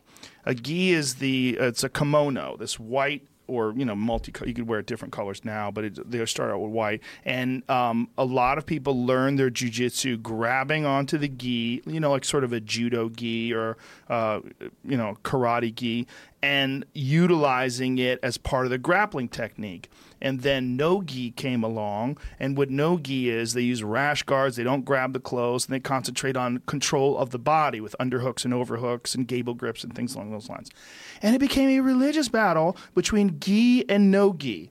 And I remember sitting there watching this, and it was a problem because like people would get angry, like, "What camp are you in, bro?" And I train both. I have a black belt in the gi. I have a black belt in no gi. I train both of them. I think there's benefits to both of them. But there was this weird thing where you were supposed to choose sides. It's since alleviated and people realize how preposterous it is. But for a long time, like for years, the jujitsu community was split where people were angry at people who wore the gi or angry at people who wore no gi. Like my friend Eddie, Eddie Bravo, who teaches no gi, people were angry at him for teaching a system of jujitsu that didn't involve a certain type of clothing. It's the same mindset. People just want you to believe what they believe only, and they get rabid about it. They get crazy. And I'm seeing this with this carnivore diet. And I think there's a psychological aspect of it to it that you were talking about when in terms of this placebo effect, then I think they, they feel like I've never felt better. I'm on this carnivore diet. I'm doing chin ups. I'm running around the block. Like, especially when you read about everyone Yeah. feeling better, it's, yeah, it like, makes I want in. I want in. I want in on this carnivore diet. And then there's also, well, if you are doing this as opposed to the standard American diet, I think you have the same sort of response that you have when people are talking about the positive benefits of the vegan diet. I think if you have a po- if you have a vegan diet in comparison to eating chips and fries and soda, yeah, you're going to feel fucking amazing and people talk about it Yes. too, just like they do the carnivore and vegans. they get and they want you to do i mean there's i'm seeing the same patterns that i see with vegans where these carnivore people are putting meat in their screen name you know uh, meat eater mike you know carnivore carl they're they're fucking crazy people they're doing the same thing the vegans do with like i'm the vegan warrior i'm carnivore carl you know fuck you you plant eating poison eating assholes you don't even understand what you're doing to your body I'll, and then I'm I'll getting thrown in there too because I like plants. They're like, fuck yeah. Right. Yeah. like, you, you get look. thrown in. Yeah. You can't. You have to pick a camp. I'm not picking a camp. I'm an omnivore. I like my paleo-ish diet, and I actually I'm probably so going to try a little bit of strange. keto. I'm gonna I'm gonna experiment there a little bit too. So There's some great positive uh, cognitive benefits for that. I mean, Yeah. I've, I've really experienced that. It's it's hard for me because what knocks me out, ironically, what knocks me out of ketosis, the most of my diet is fairly ketogenic, except I eat too much meat. I, just I'm, I crave it. I'm you're a always big guy too. well, I need. I think I need a lot. I don't know. Maybe I'm just full of shit. Um, but uh, I also have a lot because I, you know, I hunt elk. I shoot a 400 pound animal. I got you got the meat. good quality meat. It's the best. Yeah, and I'll eat, you know, a fucking pound of it. So I'm eating like, who knows how many grams of protein that is? It's something insane. But I mean, I don't think it's a placebo effect because I've been doing this for years now. I feel pretty fucking good. You know, and I'm, we're doing this uh, fitness challenge now. That's what this thing is. Me and uh, my friend Bert Kreischer, my friend Tom Segura, and Ari Shaffir. We for the month we have to see who burns the most calories and gets the most MEPS. This is this my zone thing, and I'm planning on killing those guys. I'm planning on literally having them try to die, keep up with me. Sober October. Yeah, sober October. It's going on right now. Is So- there is there hot yoga and sauna involved? I'm doing it. Those pussies are just going to try to like go run around the block. But I'm doing the 15 hot yogas plus I'm doing all sorts of other crazy. I did two one hour hardcore cardio sessions yesterday, and then uh, today I'm gonna do kickboxing for an hour and a half. Tomorrow I'm gonna do an hour and a half of yoga in the morning. Then I'm gonna run at night. You definitely should eat more more elk Yeah, for sure. I'm, I'm I'm planning. I want these guys to break. That's awesome. I want to break them. Bert, Bert's getting cocky. He's posting stuff on his Instagram today. I talked to Bert about some sauna. He was real into the sauna. Yeah. Uh, I was, he was asking You know me what else he's really into? Vodka and cheeseburgers. that. That actually causes you to excrete micronut like zinc and magnesium Talk twofold. to him. Vitamin Talk to him. C. Yeah, the the hard. The, You know what else it causes you to excrete? Jokes. That's part of the problem. He's goddamn hilarious when he's drunk. it's a part of the problem. Yeah. You know, again, balance.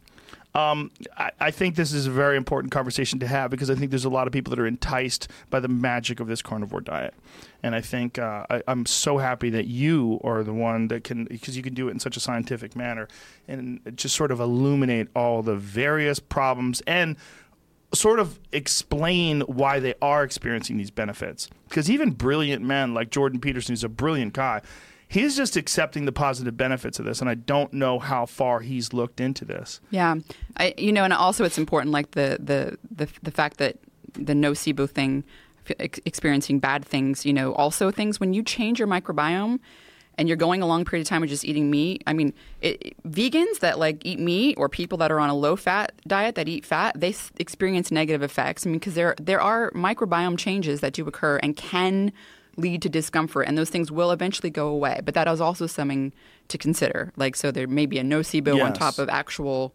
things that are short term, and Well- that it's not just people that eat meat and then all of a sudden eat some plants. So like, I knew it, you know. Yeah. There there are changes that ha- take some time, a little bit of time in the microbiome that may be happening because. You know, definitely vegans talk about the same thing. People on a low fat that eat a high fat diet say the same thing. I mean, so you know, some someone's got to be right. Well, maybe everyone's right. You Yeah. know, maybe there's a mechanism. Right. The microbiome changes, and everyone's right. Right, your body adjusts dependent upon your diet. Well, yeah, and that's it's been shown. I mean, the microbiome does change depending on your diet, and you know, if, if you're if you're eating a low fat and then going to a high fat diet, you know, there's you're you're you're making bile acids and things like that, and you know, if you don't have a microbiome that are resistant to that, you can start to have microbiome being killed off, and then it can cause inflammation. You know, the going from the plant. I mean, you're you're basically selecting for if you're eating a bunch of protein, you've got a lot of putrefactive bacteria, maybe less of the other. You know, maybe it takes some time to be able to like ferment some of those, you know, complex carbohydrate fermentable fibers and stuff. So I think that there's the mechanism. I mean, it's not even easy to figure out mechanism, but there's usually a mechanism and an explanation for the for things. And you know, sometimes you have a hypothesis, and sometimes it's right, and sometimes it's not. You know, but it doesn't mean what you're experiencing isn't real. It just means that you don't you didn't understand why you were experiencing. it. You thought you did, but you didn't. Mikhaila Peterson said that when she first got on the carnivore diet, she had diarrhea for six solid weeks. Wow. That would uh, that And would she sh- pushed that through would- it. that would, no pun intended, shake me loose. Wow. I'd be like, yeah. After about two weeks, I'd be like, I'm kind of tired of shitting my pants. I mean, this is six weeks. That's a lot. Yeah, but for her, it was worth it in comparison to the the the, the negative effects that she was having Right. on her immune system. I mean, Yeah, you might want to talk to her about the fasting. I mean, mm-hmm. trying that if she's open minded. You know, at the end of the day, It's hard when someone's experiencing it really is positive it is benefits. hard, and and it is hard when they. That's just you know. yeah. I, I, I get that, uh, but it also is important to, to realize that this is there. It hasn't been proved that Right. you know it, she's experiencing what she's experiencing because she's cut all plans out, and you know so. At the end of the day, you know there there is no data, so you can't say definitively. But I mean, there's a lot of data on you know why you should include some plants at least. And and again, if you're doing this for an autoimmune, there's a lot of really good data that fasting helps. Like, and it not only helps, it helps you age. Like, I'm going to start doing just like you know some some fast like a couple times a year once I've completely uh, weaned my son. How many days? So, it, so a prolonged fast, but um, technically in humans, according to Dr. Valter Longo, he um, he thinks that it has to be more than 48 hours. So you can do like a, a 72 hour fast. And my in laws have been doing, they've done like a couple of three, three and a half day fasts, and they're getting all sorts of massive improvements in a variety of biomarkers, uh, you know, lipid and glucose and inflammation, and, you know, a lot of things that I know carnivore people are talking about as well, but could be getting the same thing with fasting. And um, when you're doing this, are you limiting the amount of exercise you do? Some people do. It depends on how you feel. I mean, you know, you certainly. I think that if you're doing if you're if you're not eating any food and you're just doing like a water fast, um, you certainly it's it, it, could be more dangerous and you should listen to your body. And if you feel really sick or your heart's racing, you just you should eat. I mean, it's something that like I wouldn't, you know, just Water willy nilly doing. As opposed to what other um, kind of fast? The fast there's a fasting mimicking diet where people can. This is something Valter Longo has published on in humans and study um, humans as as well as as animal data, where it's like a very you know like the first day it's like a thousand calories. Um, and the second through fifth day, it's like 700 calories, and then they're they're broken up where it's like the first day, it's like it's very much a low sugar, low protein, um, high fat, modest carb kind of diet. So what are the foods the pro- that they consume? Like nuts and nut? Yeah, he well he's got like a packaged kind of thing that people okay. like can be prescribed. Like a physician can prescribe it to a, a patient, you know. But um, um, you can you can sort of make your own as well with you know whole whole foods, you know, like avocados, avo- coconut oil, like an avocado. Some yeah, but you have to sort of keep the calorie cap. So make sure mm-hmm. you're not like getting too many calories. That's, right. that's kind of important as well, and you do that for five days. What does a standard avocado, standard size avocado, contain in terms of calories? I don't know. Okay. No, no. Um. So. But yeah, you can do like like you could definitely do like an avocado if you, if it's like the whole day. And then some people have sort of done, modified versions of it as well, like where it's a little more ketogenic, like the the they've adjusted the carbohydrate and fat to be a little more of the ketogenic. And like I said, um, the the study that was published in parallel with the fasting mimicking diet study. The fasting mimicking diet they did for three months, but it was only one week that did the fasting mimicking diet. So the the, the other you know part or the three months they were eating a Mediterranean like diet. The other people, in, which was in Germany, um, they were on a ketogenic diet and they were on it for three months and they experienced improvements as well. So um, there's definitely um, ways to tweak it. And actually, the getting to the Alzheimer's, um, the the so the the guy that I interviewed, Dr. Dale Bredesen, um, he he is published extensively and also has clinical a lot of clinical experience where he's he's trying to understand the mechanism of Alzheimer's disease. And I'm getting to this for the, the ketogenic is going to come back eventually.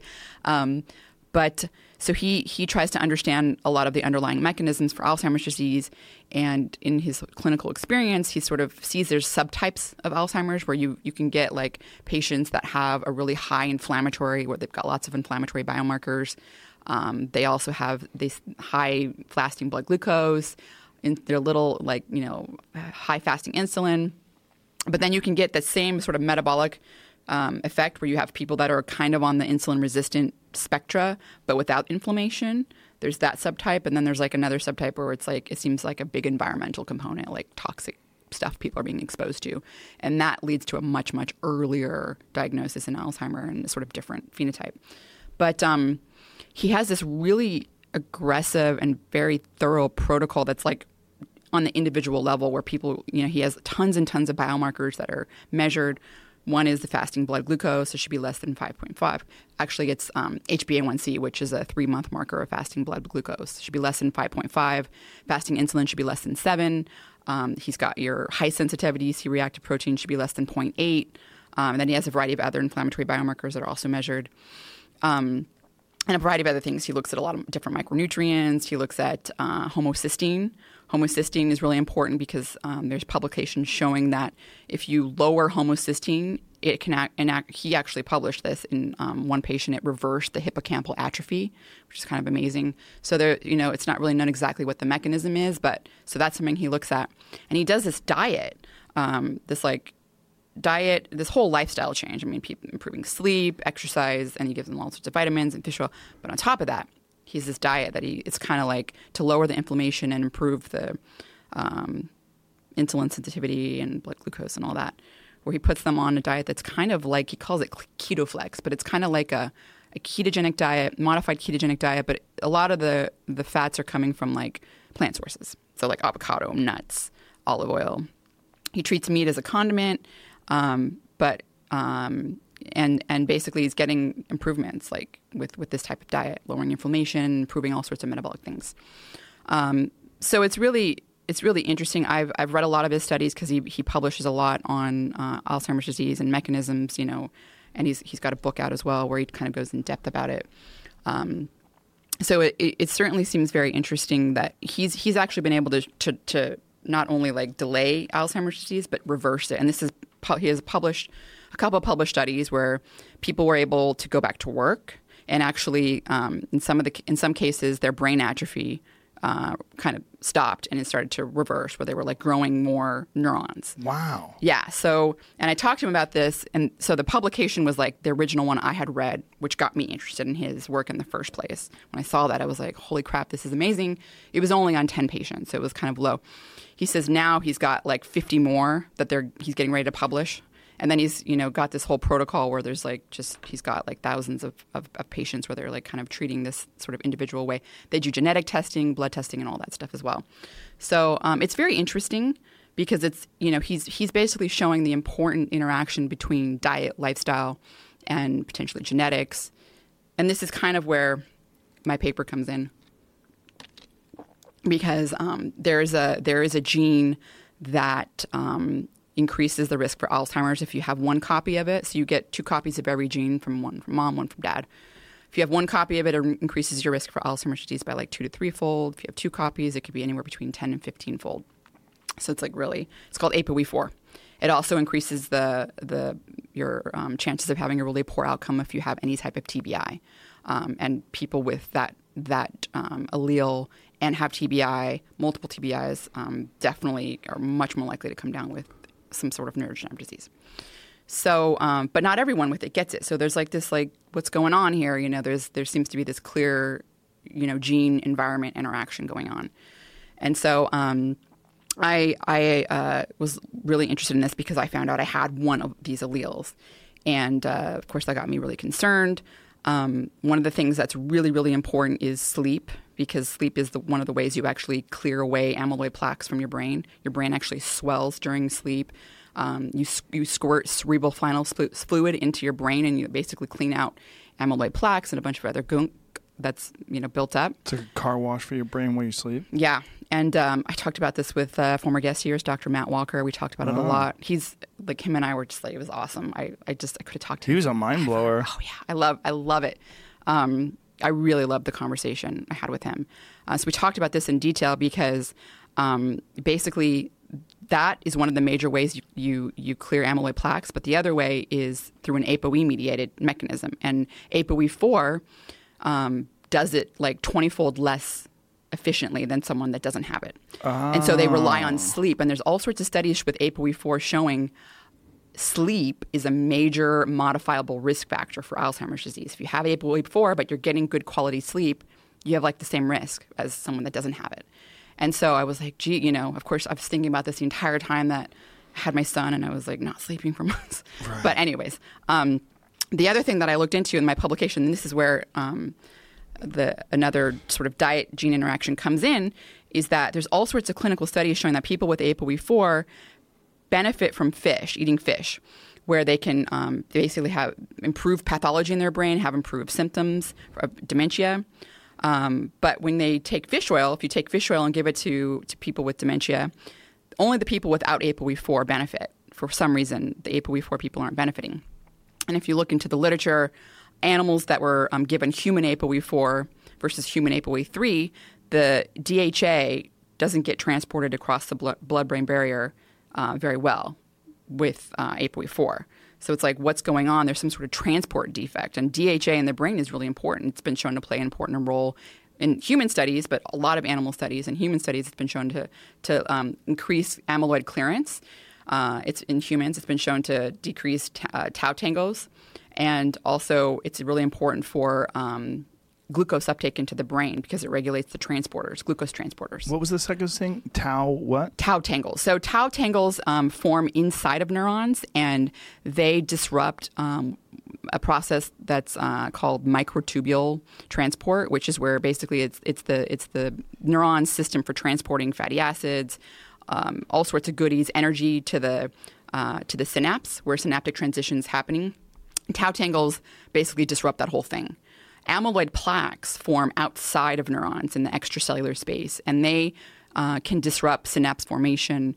They're thought to form um, as a protective mechanism against viral or fungal or bacterial infection. So it's kind of like, um, you know, that, that's the reason why they're forming. But it's just a matter of clearing them out, and also how your how your brain's able to like deal with the amyloid plaque burden. And ApoE4 is not able to deal with it very well.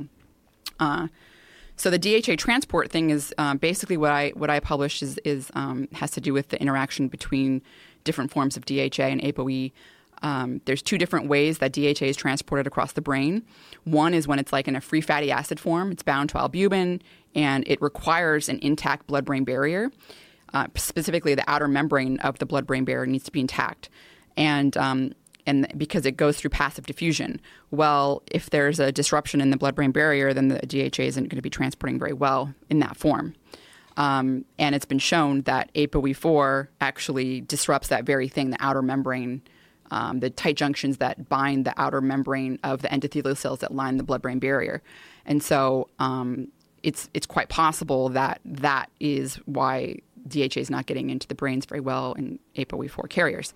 There's another way to get it in, and this is through a transporter that that uses something called lysophosphatidylcholine DHA, which is a phospholipid form of DHA. It forms from phosphatidylcholine DHA. The transporter is called MFSD2A, and it basically takes the DHA and flips it down. Uh, across the outer membrane and into the inner membrane of the blood brain barrier. So it bypasses that outer membrane and then it gets transported in. So um, if you look at animal studies that you delete that transporter, uh, like 60% of the DHA does, is you know not getting into the brain if you give give animals DHA. Humans with um, with a, a, variation in that gene that makes it less less active have get neurodegenerative a form of neurological disorders and neurodegenerative dis, uh, disorders. So it's obviously very important, um, you know, to, to to get DHA into the brain through that through that mechanism. Well, it turns out if you consume DHA in phospholipid form, you actually form more of lysophosphatidylcholine DHA. Um, and that's because basically uh, where the DHAs are on a, on a phospholipid, they're in multiple carbons, and, and one of them can escape a lipase in the pancreas, and so basically you can form more of it. Okay. But um, so phospholipid form DHAs in fish, but it's really abundant in fish roe, like super abundant, like 30 to 40, 70% of DHA that's found in fish roe, which are fish eggs, um, a variety of different kinds, um, are in phospholipid form. And you you consume that stuff? I lot, do. Right? That's the reason why, and I How finally get to talk getting about it? it. Um, I order mine, so you can like I get salmon roe. I like the salmon because it also has astaxanthin in it, which And is do you order it like is it bottled or canned or something? I like order that? it's frozen. It's frozen. Yeah, it's frozen. I order it, um, but you can go into like a Japanese store. You can get flying fish roe, you know, which are much. Some people prefer those because they're smaller and the texture. They don't like the salmon roe, like the ikura. If you go to like a sushi restaurant and you get Mm-hmm. like the like fish eggs that come in like you know the the seaweed. Yeah, they're a, a big. they're egg. bigger. They're bigger, and they kind of. We used to use those for bait. yeah, some people don't like them because it's like they squish Yeah. it and it's like liquid coming. They're great for catching rainbow trout. Rainbow trout. Yeah, rainbow trout eat salmon eggs. So I'm so I'm basically you know that's that's one way to get more phospholipid form, but also DHA consumed in like triglyceride form, which is what a lot of fish oil is, also mm-hmm. forms. It also forms DHA lysophosphatidylcholine, but you just need more of it. So it's also possible that some of these clinical trials showing that you know fish oil failed was because they were using like the dose they were using was two grams. So maybe you need six grams, maybe you need four. Is there any negative benefit or the negative consequence of consuming too much fish oil? Well, I think you know it certainly depends on the type of fish oil that you're consuming. I mean, if you're consuming oxidized fish oil, then it's certainly not very good.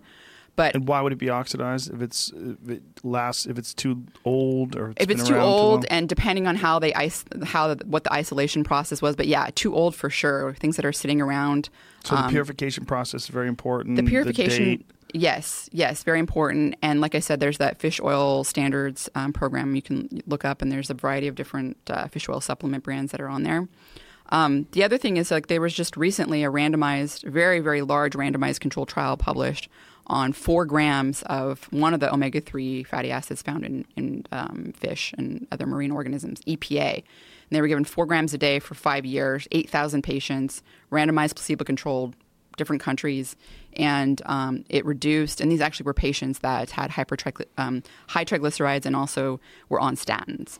Um, it lowered uh, cardiovascular disease by risk by like 28 or close to 30 percent or something like that. You know, so that was a high dose, and that was five years long, pretty pretty uh, long follow up, and it was a randomized placebo controlled st- study. Um, I think it was called the Vitals It Vital It study.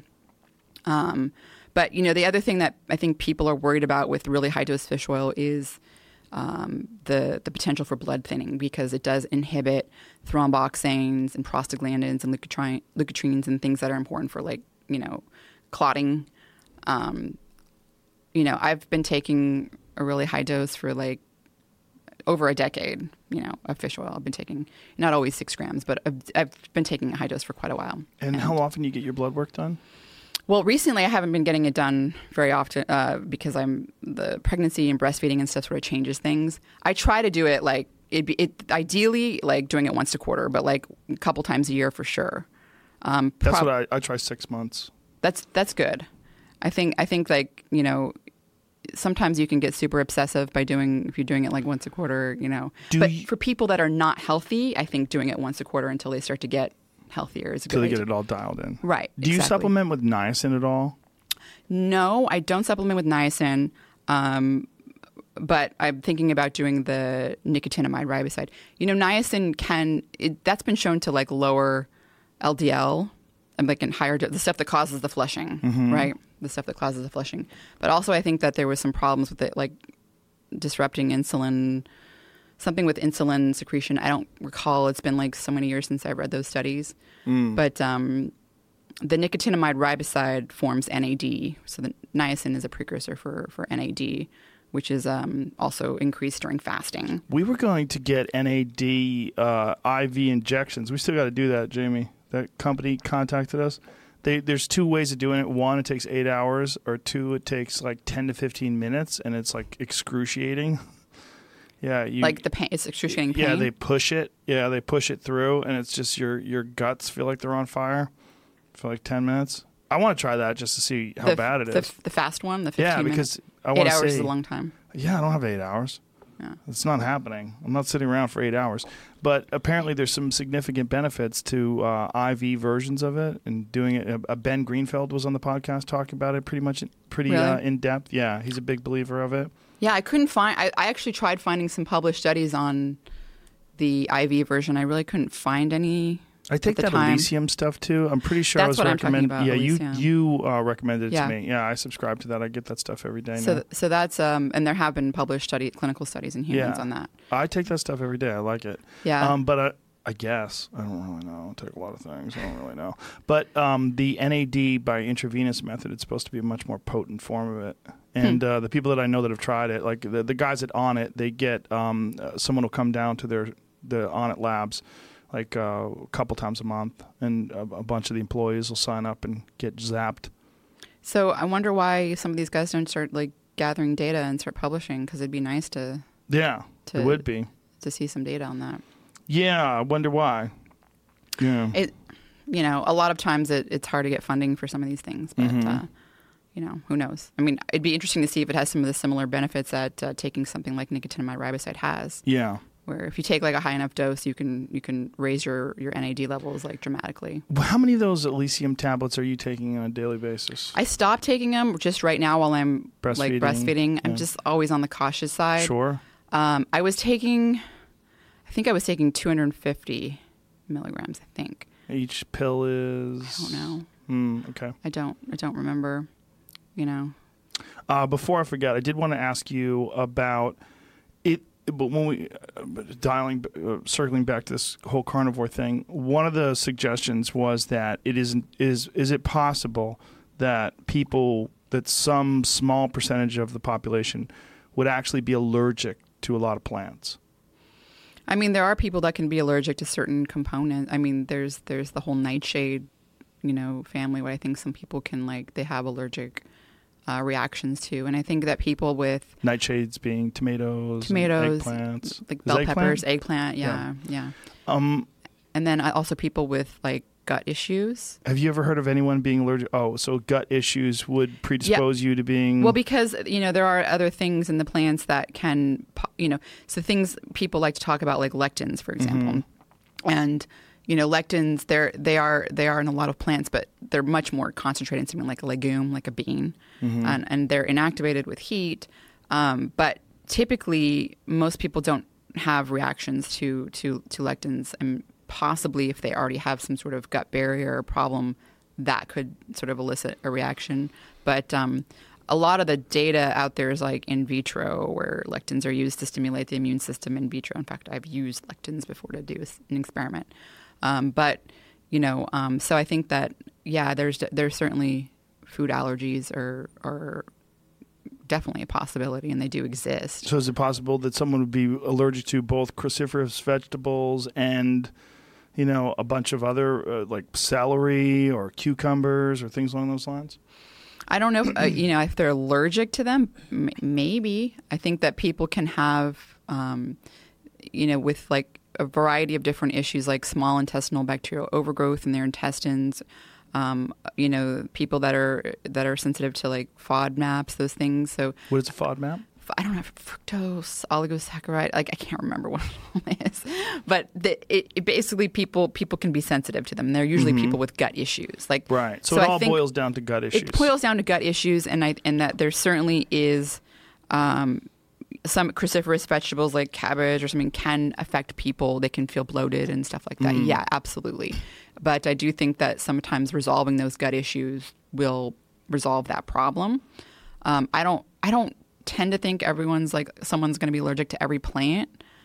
I don't know though. I mean, you know, anything's possible, right? Right. But so, there's no literature. There's no. There's no uh, studies. I haven't come across any, but I haven't done an in-depth um, search for that specific thing. So, is it fair to say that when people are describing this and they're saying that it might be possible that there are a small percentage of the population, or there is a small percentage of the population that's allergic to plants, that really what you're dealing with is a small percentage of population that has a significantly impaired gut biome that is finding benefit to eliminating these plants, this strict elimination diet, being on this carnivore diet, which also has calorie restrictive aspects to it and even fasting restri- restricted aspects to it, that this is why they're experiencing this positive benefit, and that perhaps one of the ways they could fix their gut biome would be some sort of prolonged fast or something along those lines to try to fix the problem at the root source instead yeah. of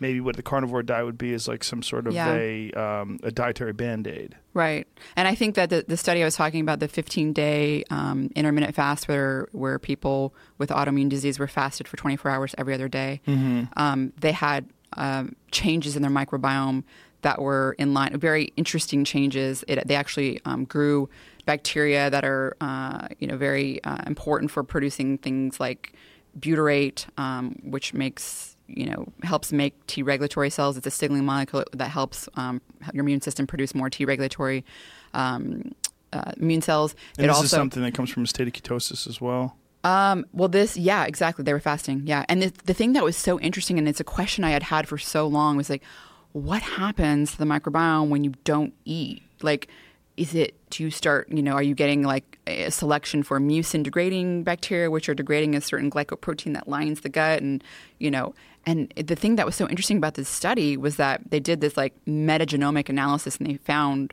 from fecal samples that um, that the gene like in the within the existing microbiome it was increasing the production of like ketone bodies themselves and that was fueling because your your gut cell like your gut cells and also a lot of the beneficial bacteria like things like butyrate lactate. uh, propionate, acetate. You know, these are some of the short chain fatty acids. Butyrate's like the big one, the gut for the gut. Like gut cells, like like eighty or ninety percent are like using butyrate. But fasting was like increasing all these ketone bodies.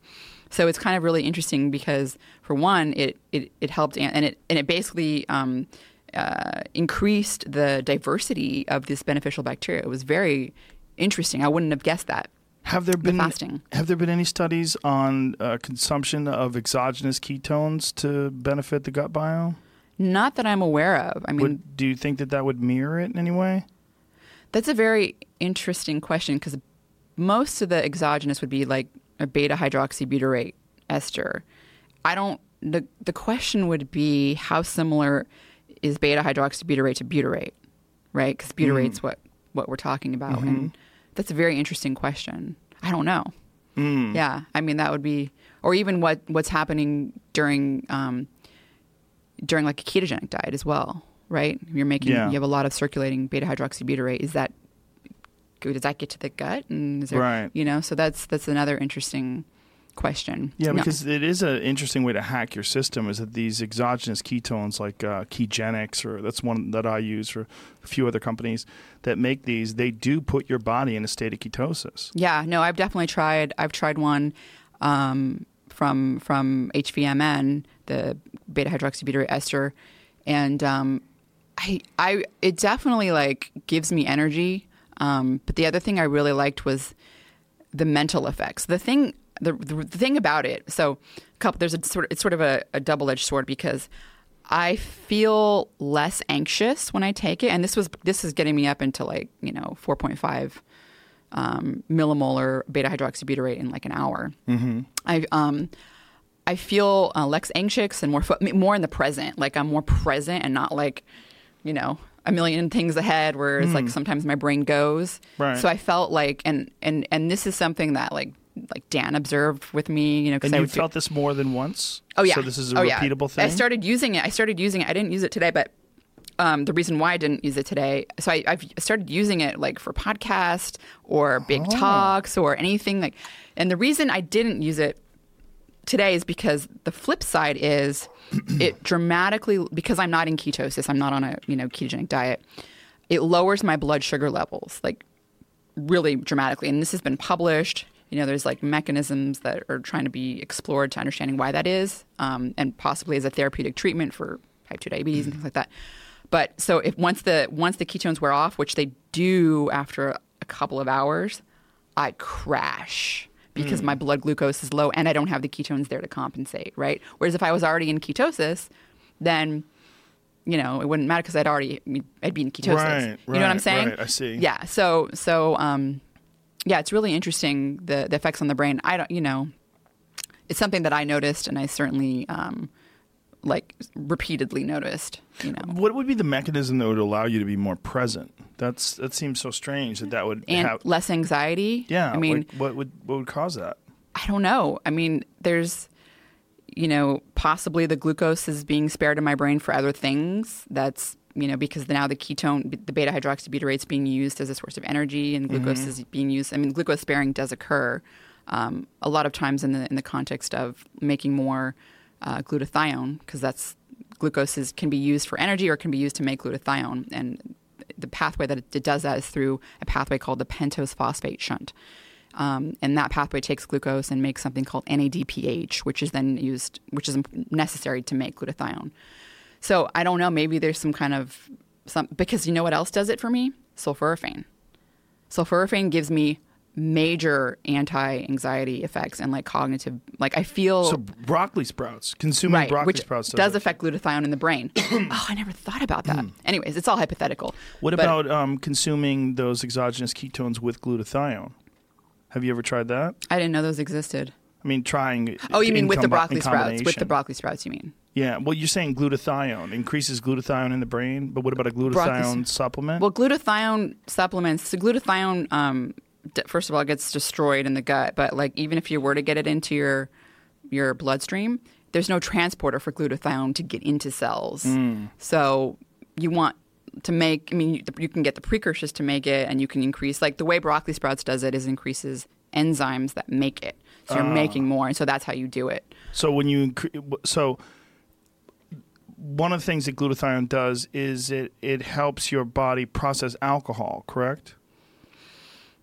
Um, I don't. I mean, it's a very Wasn't powerful antioxidant. So Wasn't that what Mark Gordon talked about? Liposomal glutathione. Yes. Yeah, liposomal glutathione helps your body with the the processing of alcohol, it's a very, very strong um, antioxidant. antioxidant, and so I mean, but it gets destroyed in your gut. So well, if you're taking it, yeah, Right, yeah, orally. and also glutathione doesn't Is that it? doesn't get into your cells. there's a video about it. from from this podcast. Oh, yeah. Well, there you go. um, yeah, that that was something about the processing of alcohol. Um, now, so if you, how would so the best way to get it would be through sulforaphane. So from broccoli sprouts, cruciferous vegetables, and then your body would produce more. Well, so from this, the the human studies that I've referenced, um, one was 300 grams of Brussels sprouts a day increased glutathione plasma by four, 1.4 fold. The other study, um, more recently, that showed an increase in plasma as well as in the brain. Um, that was a sulfur. That was a broccoli sprout ex- extract that was given. I don't. I think the I have the dose on my Instagram. I think I don't remember off the top of my head the dose, but um, so that's one of the ways I know of. Uh, one of the most powerful ways I know of to increase glutathione, um, in you know basically in, in humans. So I don't know how much 300 grams of Brussels sprouts is. So what would be a good idea? I mean, correct me if I'm wrong. Would be a large dose of like a, a large plate of Brussels sprouts with uh, or broccoli sprouts with some sort of uh, a ketone supplement. Or if you're doing if you're in ketosis, Yes. whether that's fasting, time restricted eating, you know, so that's something that I do. So I am definitely trying to get my ketosis in, or you're on a ketogenic diet and you're getting. So the question is, um, I'm not sure the glucose sparing stuff that's been shown in animals. So I don't know how much of that is you know translatable to humans. What effect? I mean, you always have to, to have evidence to say something definitively, but um, animal studies do show that that there is a uh, glucose sparing effect when you have ketone bodies. Um, so you know, Just fascinating that, it would fascinating that it would make you more present. you know, there. What's fascinating is that sulforaphane treats autistic symptoms, right? I mean, Right. so Yeah. right? Right. So what's going on there? It's definitely, and there's, uh, there's also been an open label study. So there's been two trials with two or maybe three, and Dr. Jed Fahey has been a part of these as well as his colleagues. Um, a randomized placebo-controlled and open label, which is always less. Uh, open label means there wasn't a placebo control, but they did measure uh, metabolites of sulfur, uh, sulforaphane and also oxidative stress in in um, plasma, which always helps. Um, and then there's been a trial on schizophrenic patients. Sulforaphane helps with that as well. That was open label. Right now, there's an ongoing placebo controlled trial that's now taking place. So there's very interesting effects on the brain. Um, you know, it seems as though there is some oxidative stress component. You know, I have ApoE4. Who knows how much, you know, there I, oxidative stress may be happening more in my brain because of ApoE4. Um, there's certainly increased risk for Alzheimer's disease, increase, you know, the traumatic brain injury, poor outcome. All there's all this evidence that sort of shows that. So don't start kickboxing. Definitely not kickboxing. So do you think that I mean it seems like like a perfect pre-podcast meal would be these uh, broccoli sprouts yeah. and Um, maybe an exogenous ketone drink as well, like the two of them together. Yeah, so so the only thing is, like I mentioned, for me, I crash after a couple of hours Right. where I'm like, like it's like really like like crashing. But could it's you think you could mitigate that with maybe some sort of a glucose? Because one of the things that maybe so? yeah they say to take when you're taking those ketone salts or ketone esters, the really potent ones, is to take them with glucose. Right, and I, they actually say on they say in the, in the instructions to take it with a high carbohydrate meal, mm-hmm. and so I usually will take I'll usually eat a bowl of oatmeal with like some some fruit, Right. and um and I'll take it, but but still it really like it lowers my blood level my blood glucose levels dramatically within an hour. It's like That's interesting. Like, I don't seriously. feel that I, when I've taken uh, those supplements. I don't. I don't feel the crash. try try the one I'm talking the HVMN. It's a really powerful HPNM. HVMN. H- HVNM. Yeah. I should have brought you some. I have some in the hotel. Okay. so I was thinking about trying taking it, but I was like, I don't. Does I it taste don't- like ass? Yeah, it tastes really bad. I mean, it tastes like definitely tastes like. You know, It's so bad. Some of them are so disgusting. I, I did an interview with the, the president of the Buck Institute for Research on Aging, and I I like downed it right before he walked in, and I was like, and he had just published a study on on you know ketosis and animals and helping with lifespan and brain you know aging and stuff. But so I had to tell him, I'm like, like here, I just took this, and I actually gave him some as well, but um, because it was kind of embarrassing. Because your I- face, you're like, Oh yeah, I was like grimacing big time. It was like that's a funny way to first meet somebody. And I had, I know, I had just like eaten some pineapple because they had like some fruit available, and because they didn't have any carbohydrate, I was like. Right. dang, what am I gonna? So, anyways, now you know all my secrets. yeah, well, that's a good one. That's fascinating. I've never thought about that, but that seems like a pre-podcast meal or a pre-comedy show meal. That might be like a really good idea to try. Yeah. just a big plate of broccoli sprouts. yeah, the broccoli sprouts are the really good source. Um, the supplements are uh, not so. It's really sulforaphane's not very stable, so um, you Do can you get. take it in a shake? Do you grind it up? So I haven't been doing that. Yes. I grind it up, but you can just put them on a salad, or you can just eat them. You don't have to. It it doesn't taste good. Right. So like that's it- why you made it in a shake. Um, so, so if you're going to put it in a shake with other other things, you want to blend it up first because um, the enzyme myrosinase that has to come in contact with the precursor of sulforaphane, glucoraphanin, has to be in contact with it. So it's diluted out. If you have like a big all this other Ah. stuff, so blend it up first and then add your other stuff. um, Mm, okay. But um, I've been taking a supplement I, I got from from France called Prostaphane, which is there's published studies on it, and it tastes like broccoli sprouts. Um, and uh, I've been taking that right now just because of the potential risk for contamination. I'm just breastfeeding, and you know, mm-hmm. I'm just like I'm always E. going there. coli, things along those lines. Exactly. So I'm just kind of because that bacteria has been shown to be transferred from breast milk into. Yes. There was like that that news story where the woman ate the placenta. Yeah. And like it was like I was reading this guy's Instagram. He's a vegan, and he was going on and on about people getting E. coli from meat. I'm like, Jesus Christ, man! You get it from fucking spinach. Yeah. You know, you can get it from broccoli. You get it from farm-raised vegetables. Like, stop. right. But but it comes. He's right in in a way because it comes from the runoff from uh, animal feces, right? I mean, that's how it gets into. Isn't that the case? I don't know. I'm pretty sure. I'm pretty sure that's how it gets into the food. Find out if that's true. Um, e. coli in vegetables comes from animal agriculture.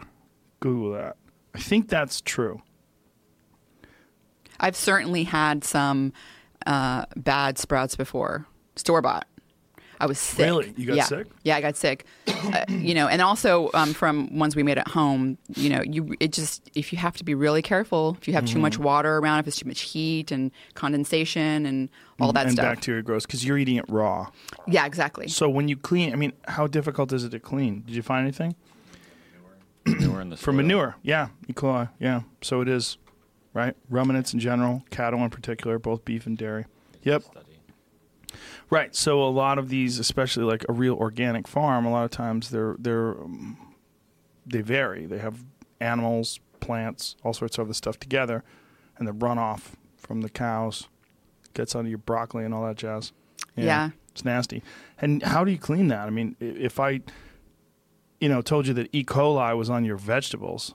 You still want to eat them if you clean them? You'd be I like, I'm wouldn't, no. eating that shit. So how uh, do you clean your vegetables? I rinse them, yeah, Mm-hmm. but I mean, Right, but how good? I usually don't get. I don't know. right, yeah, but right. if you knew, like that's the thing. Like uh, when people say, "Oh, you should clean your vegetables," I go, "Okay," but if there was E. coli on those vegetables and you cleaned them, would you think that would be enough? Probably wouldn't. Washing your greens won't protect against E. coli. There you go. The heat kills E. coli and other types of bacteria can make you sick. Even greens that are typically consumed raw, such as romaine lettuce, can be cooked. Okay, so E. coli is destroyed at 160 degrees Fahrenheit, which is like seems like everything. Trichinosis, a lot of things killed at one 160. So, um, so but the broccoli sprouts you don't you don't consume cooked. No, because the enzyme um, that converts the precursor into active sulforaphane is heat sensitive. Is it um, does it diminish it significantly or kill it altogether? Uh, significantly. I mean, you still there's still some. Plus, the the precursor that you're um, that you know is important for forming sulforaphane, you actually have bacteria in your gut, and this is um, something that Dr. Jed Fahey talked about um, when I when I interviewed him. He was talking about there's certain strains of bacteria in the gut that convert because they have the enzyme myrosinase and they convert it into sulforaphane in the gut. So you can actually get a you know a certain amount. He also mentioned that you can take um, mustard seed powder and sprinkle it on top of your cooked Brussels sprouts, your sautéed kale, which is this is what I do because I eat sautéed kale and stuff. I also have raw, I eat raw kale, but um, mustard powder has the active enzyme, so you can consume that um, with it. Oh, okay. Um, that's the other thing. Like I mentioned, the the there are the supplements I'm taking. There is one out there also that is has a lot of the precursor uh, and some of the enzyme, and so you can get a modest amount of. And this is what was used in the, in the most recent autism study. Um, it's called Avmacol, but the one? A V A M wait, Av yeah A V M A V A M. yes Av no A V Av M. A C O. L sorry. There he's got it. Ah. A V M A C O L. A V. That one's that one's probably one of the best ones in the U.S. But Prostaphane, um, Prostaphane's naturally produce sulforaphane. Dr. Jed Fahey has has tested this. He's he's tested these different sul- uh, supplements and looked at uh, sulforaphane metabolites in, in urine to look at like bioavailability and So, what is the one that you like? You Prost- Prostaphane. I like Avmacol. Prostaphane. I've, I, I've taken both, but it's hard to get Prostaphane in the U.S. Why is it hard? because it's made in it's in France. It's a France. Can you get it's it on Amazon? No. What? That's all. I, I, Amazon's got me hooked. No. They got me But hooked. but you can get it. It's just You gotta find it somewhere. uh, They have a website, maybe. yeah. Okay. So Sulforaphane. Okay. that's what I've been taking recently. How much do you take? Um, I'm taking three pills a day. I think each pill has 10 milligrams. With food? Yes. Definitely with Yes. food. Yes. Why is that? For absorption or? um, yeah, it seems like it can be a little like, it, you know, it, it seems, it just, sometimes if you're on an empty stomach, Feels just gross. doesn't feel good. Yeah. Mm, yeah. Um, I've had a lot of people email me, you know, since the first time you and I talked about sulforaphane. Some of them have taken Avmacol, some have gotten a hold of Prostaphane, some doing broccoli sprouts. I mean, I've had people talking about like tumors shrinking and stuff. Like Whoa. one guy, yeah. I mean, it's like all anecdotal, but um, I've I've had multiple multiple people talking about their prostate st- uh, stimulating antigen going down. Sorry, prostate. Um, is it stimulating? PSA mm-hmm. my brain's sort of dwindling out, but um, that going brain. down, I know. Um, it's a real thing. it really is. It's Yeah. a real thing. I mean, I've kind of, I feel like I've done really good just from like exercise and Mm-hmm. getting all the fish oil and stuff. But uh, it, it's definitely there's constantly it's just all You're just running a everything- marathon a day. Totally. I've seen it. It's it's uh the I mean people that don't we were talking about this before the podcast uh, with Dan. uh, Mm-hmm. People that don't think that it's difficult to be uh, just a mom or a stay-at-home mom. You're crazy. I was so judgmental, and I really feel bad. I really do because it's the hardest thing like like that I've I've ever done. Bill is- Burr has a great joke. if you wanna about do it good. Oh, He really? goes, oh, it's the hardest thing. He goes, any job you could do with your pajamas on is not the hardest thing. I really like Bill Burr. He's hilarious. He's hilarious. Yeah, he's Yeah. hilarious. He's a great guy. But I mean, if you want to do a good job and you're thinking about like the enriched environment and how important it, I got to do read, I got to read to them, I got to, you know, all this, and it's just, and then all the nutrition and not getting Mm-hmm. The plastic, and the, I mean, it's just a lot of work. Like I don't, no screen, you don't want to have like, you don't want to sit them in front of the television and have them watching cartoons, Right. You know, so which definitely would be easy, Right. Um, so and maybe the more kids you have, you're kind of like something's got to give, but but uh, it's definitely a very very t- hard. It's a hard job, but very rewarding. So rewarding. Like I just can't even believe I ever had a life before my son. You know, Mm. like I'm just my life is like I get so much joy from him now, and I'm just like, how did I get all this joy before? It's like Well, it's crazy because I remember before you had him, you were like concerned, like, boy, I wonder where my time's going to go. If I'm still going to be able to do research, it's like, ooh, It's well, we'll see. Yeah. Yeah, it's hard. And I thankfully I have my mother who helps out a lot and that gives me some time. But I'm like essentially doing both. you know. Do you feel the switches going off in your brain? Your brain switches over because you're you, you essentially there's some a biological mechanism that's happening that must be fascinating to study on yourself as you're watching it happen. Because you're you know the oxytocin gets jacked through the roof. You have this little thing that you love literally more than anything you've ever experienced in your entire existence. You can't believe how much you love them. It's hard to imagine like i uh, it's hard for me as a father to imagine what it would be like to be a mother.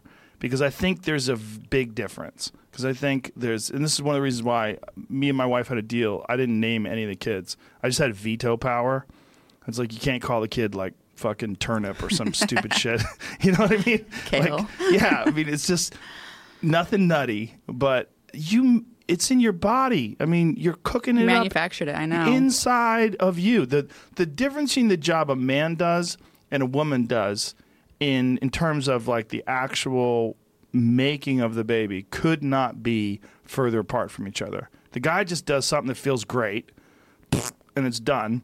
And then the woman goes through this insane hormonal process. Her body morphs. She gains 50, 60 plus pounds.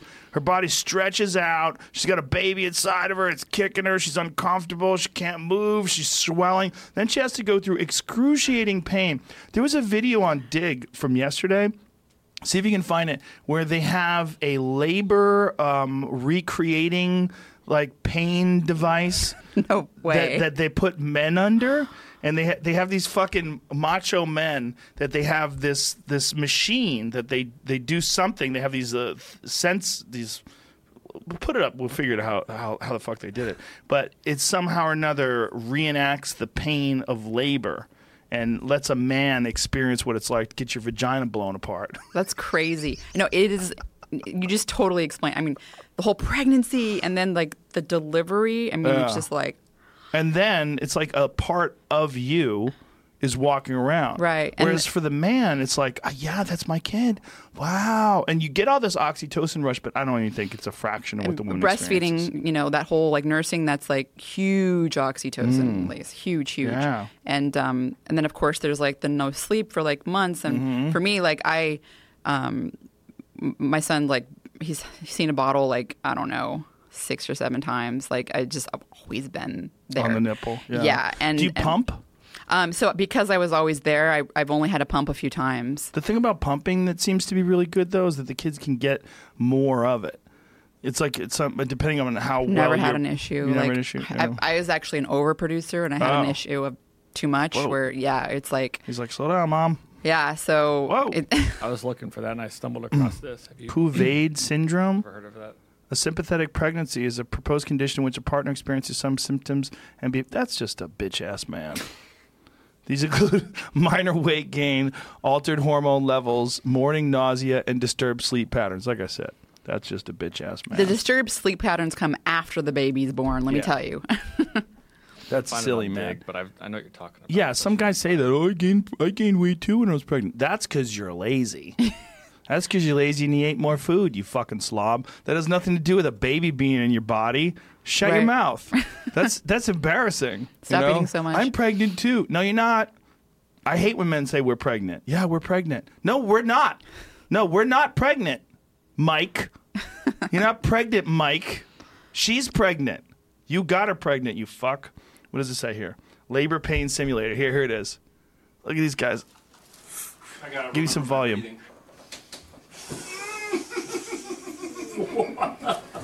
Well, that's different. Talk to me right now. Now? You're almost getting to like the active stage of labor where it's really getting good. This is just the Here we go. beginning. It, it ramps up. Awesome. Awesome, guys. It's starting to come down now. You guys are doing awesome. These guys. Start to be increasing in intensity. Come down a little bit. I mean, it really does feel You know that way. what's next? What's next is these gals put a strap on and they peg these dudes. They just That's have, next. They just have sensors on their stomach. It looks like, right? Yeah, it's like uh, you know one of them like you know Yeah, those like electromuscular apnea, yeah. stimulation devices, and they just jack them through the roof. Just They could have put one on their groin, right? yeah, well they put them in their abdomen. They're just getting torn apart. But it's not even as sensitive as your vagina, so it's ridiculous. Plus, you're probably not making like the Look at these guys. endorphins and Plus, the- oxytocin. this guy's stuff to getting up. negate- Yeah, it's nothing, and he's getting up on his hands and knees. Like, come on, stop.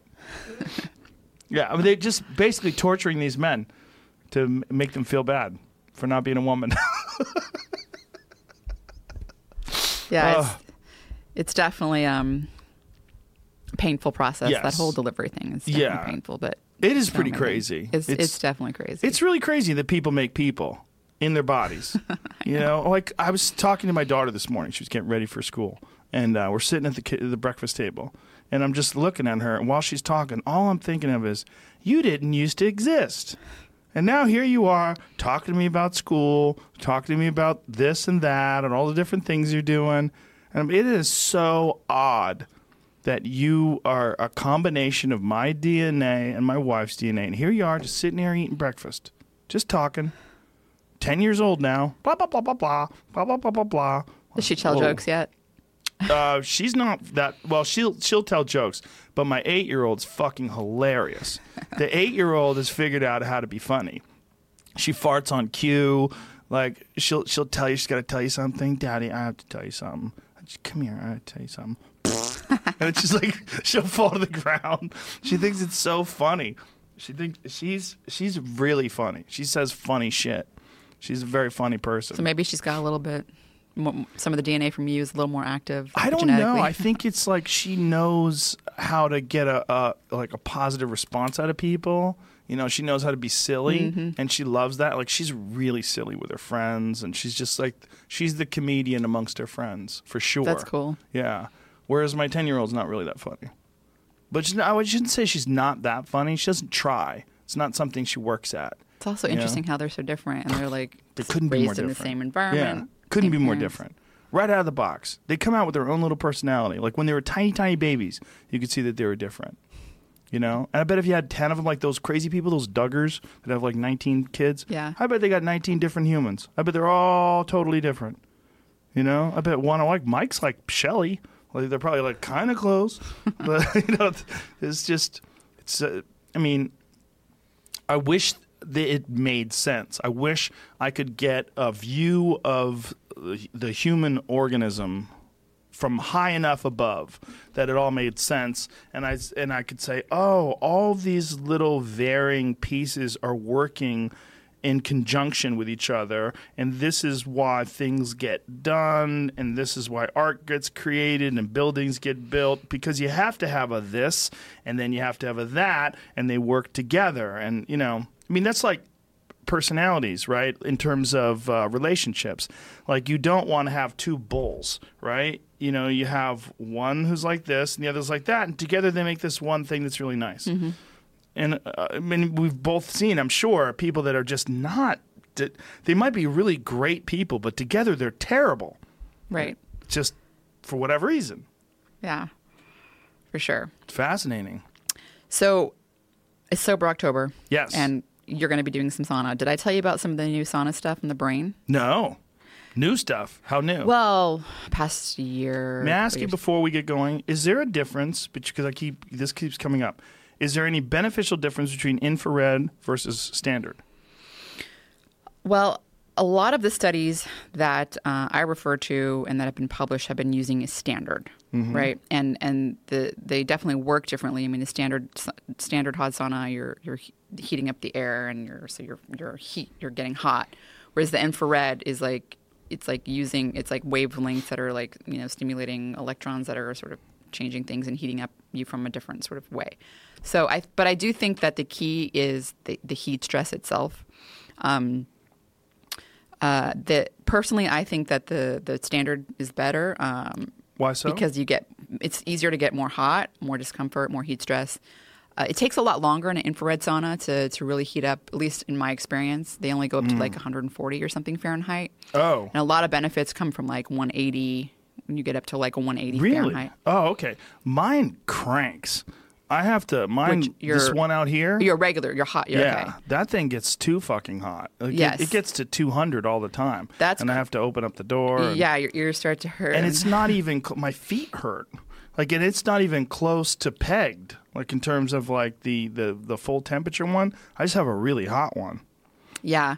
So I think that heat's really important. Like But 180? like, yeah, exactly. 180 for 20 minutes um, is where it's sort of like a, a lot of studies published by like Dr. Jari, Jari Laukkanen in Finland. He's shown a lot of benefits.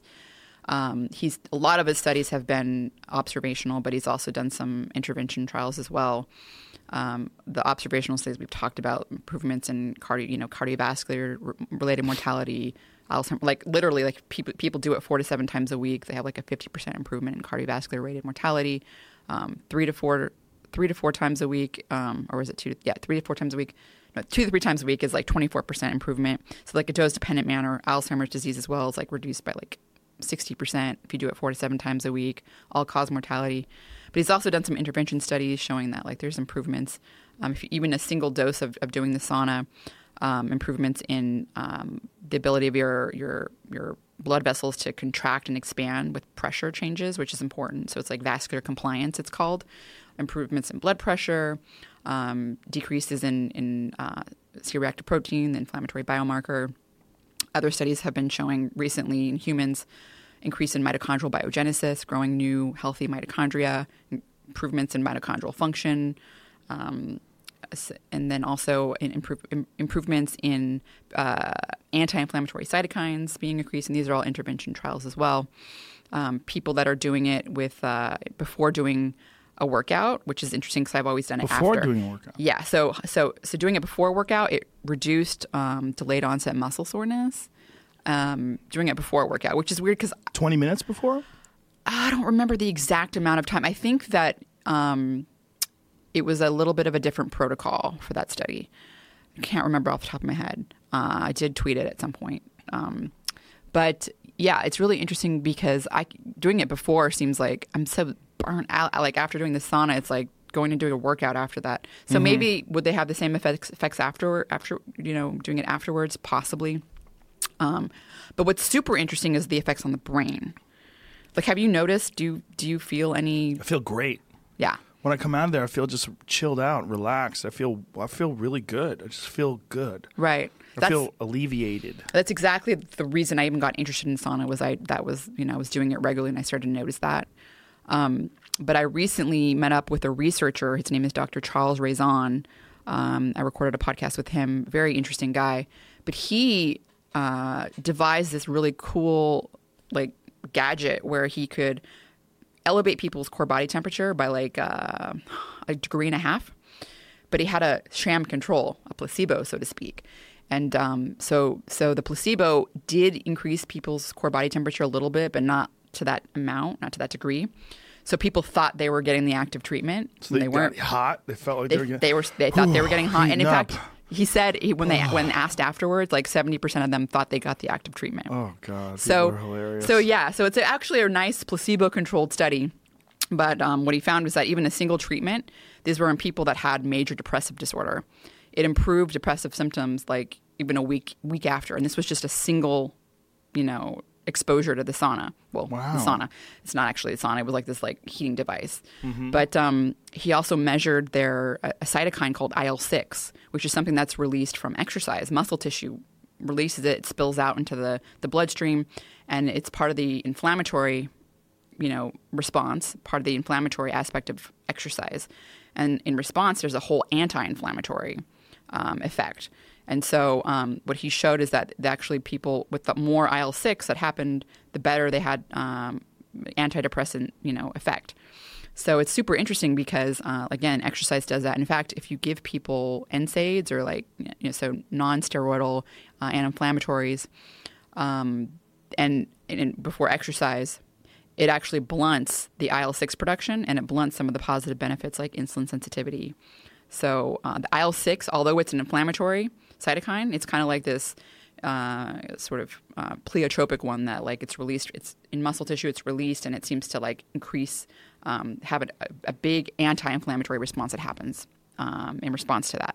So, it was really interesting because the inflammation seems to be really important for depression, and that the sauna was like you know basically basically lowering markers of um, inflammation. So it's been shown to lower C-reactive protein and then also increase IL ten. So it's a very interesting kind of um, connection between mood, um, heat stress, and then of course exercise does the same thing. Exercise does elevate your core body temperature and heats you up. And I asked uh, Dr. Raison, he thinks that things like the sauna, hot yoga, hot bath, steam room, all those things are pretty much can give you the same effect. The, the point is the heat stress itself. I'm pretty sure that yoga does the same effect with hot yoga because I have that same feeling when I get out of a hot yoga class. Yeah. It is this like really good alleviation feeling. I just my mood feels elevated. I feel happier, and it feels different than a regular workout. Like regular workout does that, but it seems more uh, an alleviation of stress. Like I've expelled the excess energy in my body and I can relax. And there's certainly some sort of um, uh, some sort of a positive um, hormonal effect after it's over. Uh, you know, some endorphin rush, but it's not the same as the yoga. The hot yoga, I think, is very addictive to people, and that's one of the reasons because after it's over, you feel amazing. You feel so good. There's studies showing that hot yoga does improve depressive symptoms. They're not. There's no you know sham control.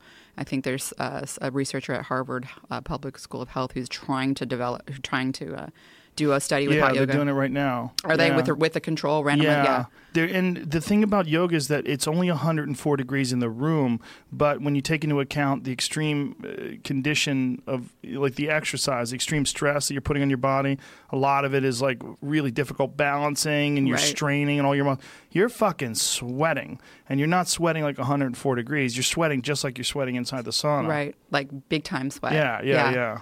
Like, Yeah. like there's certain ones that are like when you do a balancing stick, when I'm standing in front of me like this, and I'm watching it just pour off my arms. Yeah. Just watching sweat drip off me. I sweat when I'm doing yoga, like in non when I'm holding those positions in a non-hot environment. Mm-hmm. You know, so I haven't. I've done a Bikram yoga a couple of times. I've done the hot yoga a couple of times. Um, I do really like it, and so if I had more time, I definitely Right. do. Do more. 90 minutes is a long time. Yeah. Yeah, um, but but the endorphin, you you dump a bunch of endorphins with uh, the sauna as well, Mm-hmm. like tons and tons, and then there's the whole like. You're you're making dynorphin, which is the sort of opposite of endorphin. It's Right. responsible for that. I'm so hot. This feels like Right, right, awful. right. Yeah, like, Yeah. and that changes some of the at least in animal studies it's been shown just to change the sensitivity to endorphins um, from the receptor standpoint Mm. so it's kind of interesting uh, that's kind of initially what i what i originally was was looking into when i was noticing all these benefits from the sauna Mm. but that's really cool that you're doing it because there's so many studies now showing that there's benefits on the cardiovascular health um, also on neurodegenerative disease depression i mean the inf- anti-inflammatory effects as well It's so protein. easy to have it. I mean, to have it right here and just to be able to, to get into the sauna anytime I want. I'm basically doing it every day. That's nice. Yeah. Right now, I've been taking hot baths uh, just because I haven't.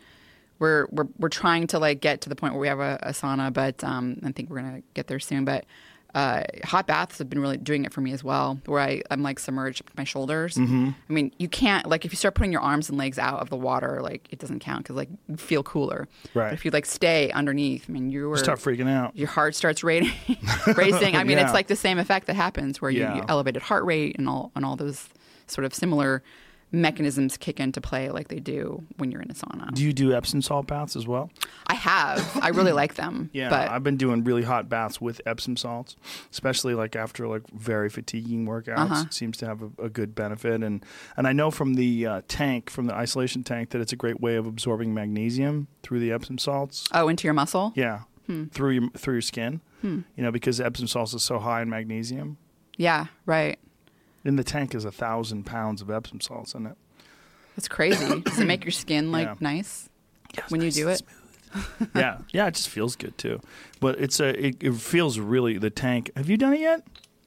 I did it once um, in San Francisco, and You can do it anytime you want if you want to come It here. really, yeah. If you guys are I, it ever in was- town. I think it was really something wasn't right because I could feel like the temperature of the water Was off? off, Yeah. and I I did enjoy what I what I mean. It was nice. So at first I got in and they had some music playing, music. and then the music went away. Oh, to sort of relax you. At first, yeah, um, but uh, I did. I was like sort of in my head a bit, you know, in that. But I didn't. But I kept feeling the water, and I, so I didn't feel like I was like sensory deprived. Are you ever here other than like when you come down to do the podcast?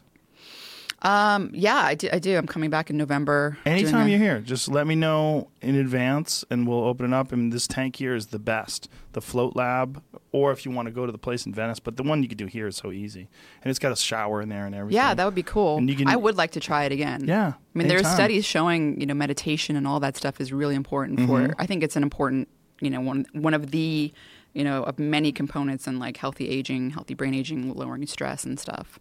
Um, so I would definitely like to. I, f- I get out of that thing. I feel great. I'll, I'll come. Do you do it here- frequently Yeah, still? I'll- yeah, it's right here. You know, so I'll I'll come down here early in the morning and do it sometimes. How long do you have to stay in there to really? I I like at least an hour, but I really like to do two hours. Two hours for me is a sweet spot. Mm-hmm. When I come out after two hours, I'm just like so chilled out, Relaxed, or Yeah, and it's almost like during sober October, it's like cheating because you're basically getting high in there. Are you doing it during sober October? Yeah. Okay. I mean, it's not you're not taking in a drug, but you're so chilled out, you know. And you do have a weird psychedelic state that you achieve when you're. It's like a very extreme form of meditation in a lot of ways because of the fact that you're not feeling your body at all, and it's, you're only experiencing whatever's going. on. It's like your brain detached from all the input of the body.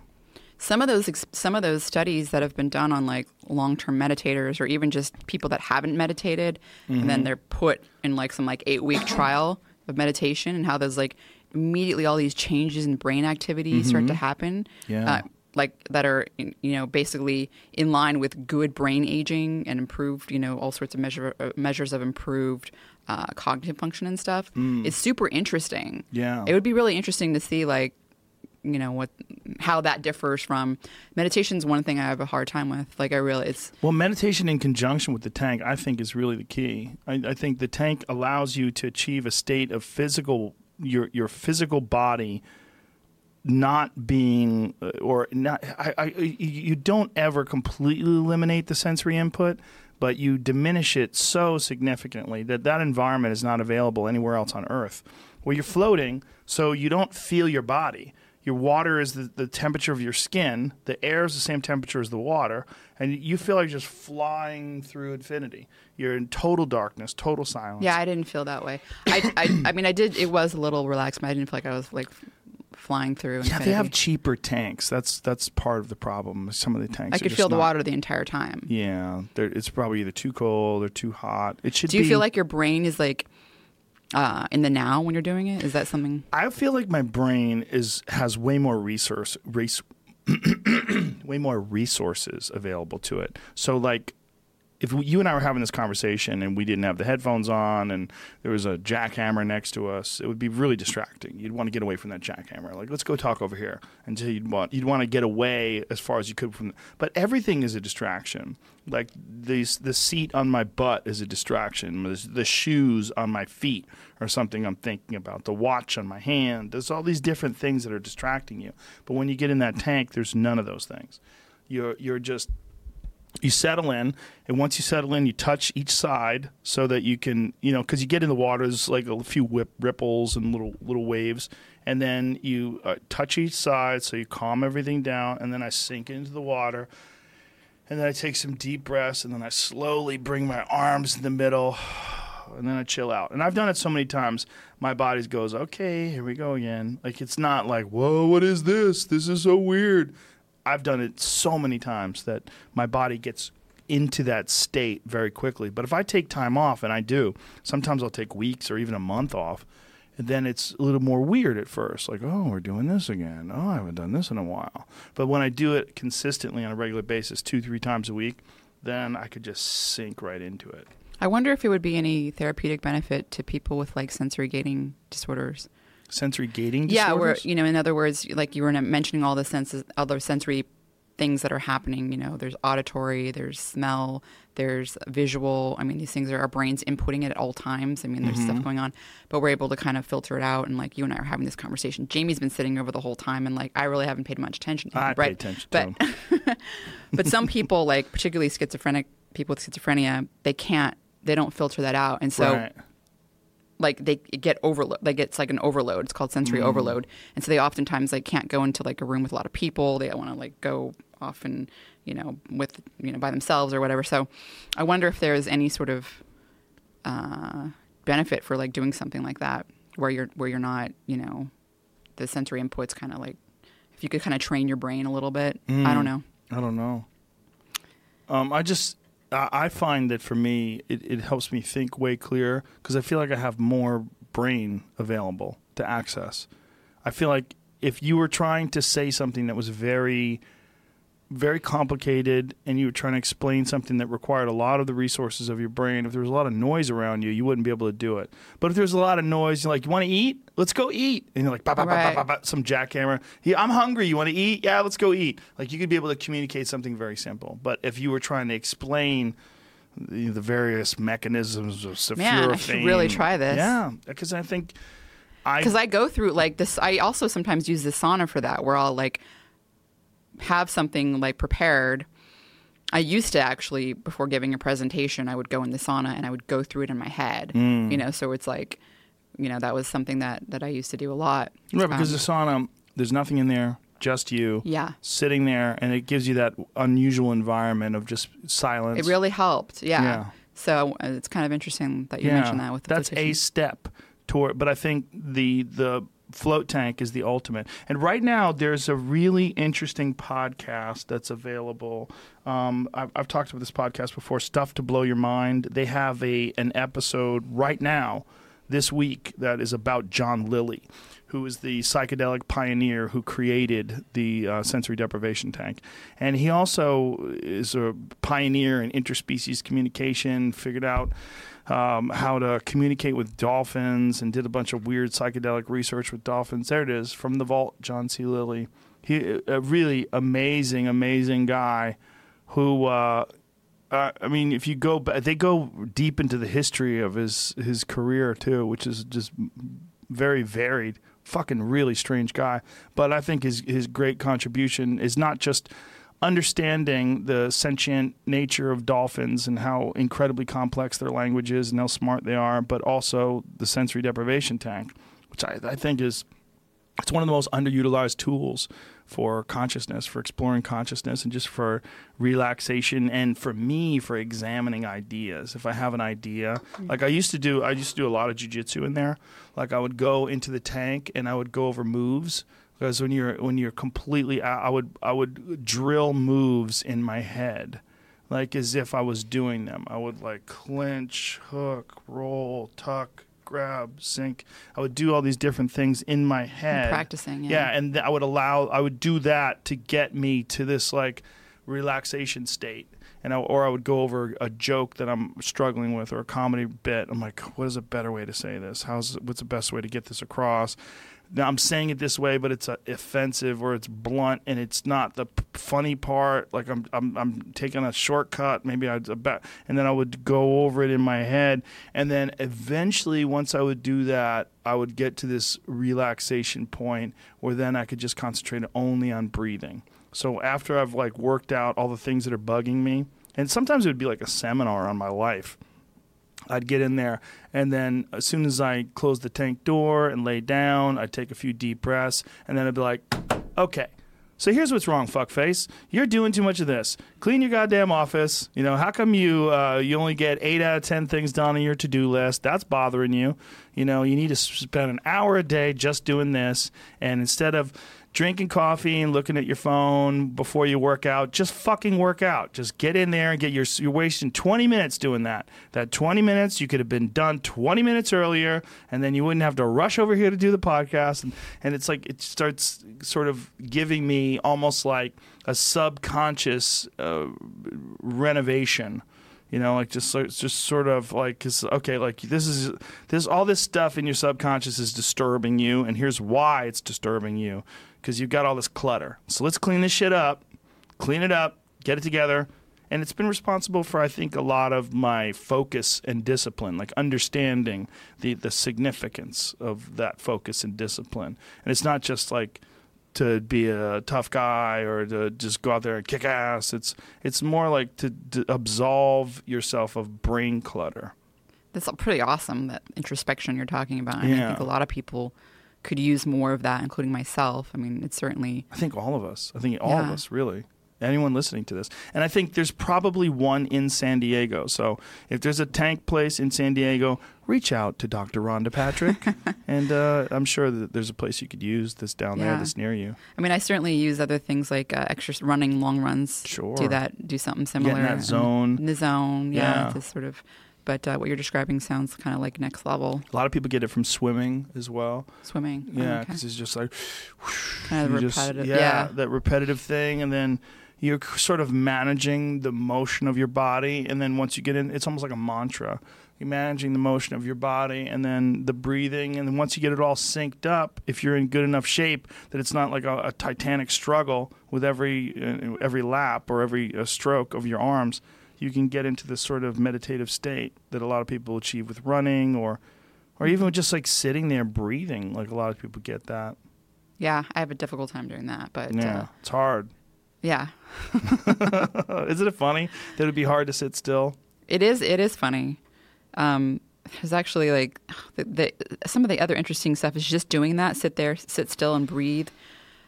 Changes like the the activation of enzymes and stuff like telomerase, the enzyme that rebuilds telomeres. Like, Yeah. it literally ac- activates telomerase. So so fascinating how just like certain things like like I wouldn't imagine doing that would actually you know change telomerase. Yeah, the body's just this never-ending puzzle. It really is. And whenever I talk to you, I'm more and more sort of aware of that because there's so many different things and so many different mechanisms in, in terms of nutrition and nutritional absorption that I just I'm so ignorant of. And so I hear all these things, and I'm like, I'm trying to trying to get a map of the territory.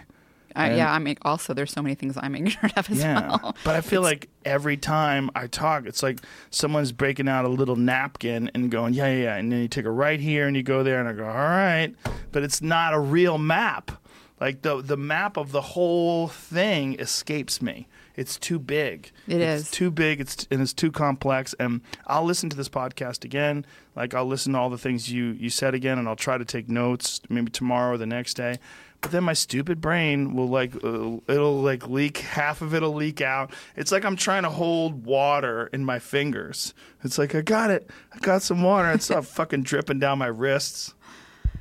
It's Yeah. so hard. It's so hard to get a a real understanding of this stuff.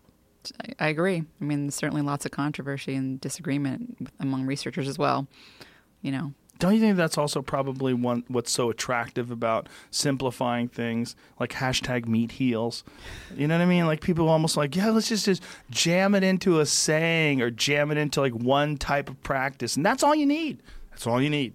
All you need is meat. Look at me. I'm just eating meat, feeling great. I feel amazing. And then people are like, I want to feel amazing, and then they jump in too. yep.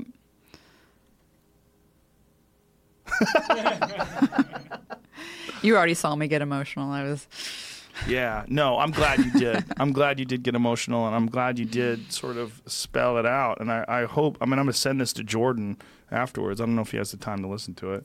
He might have less time than us.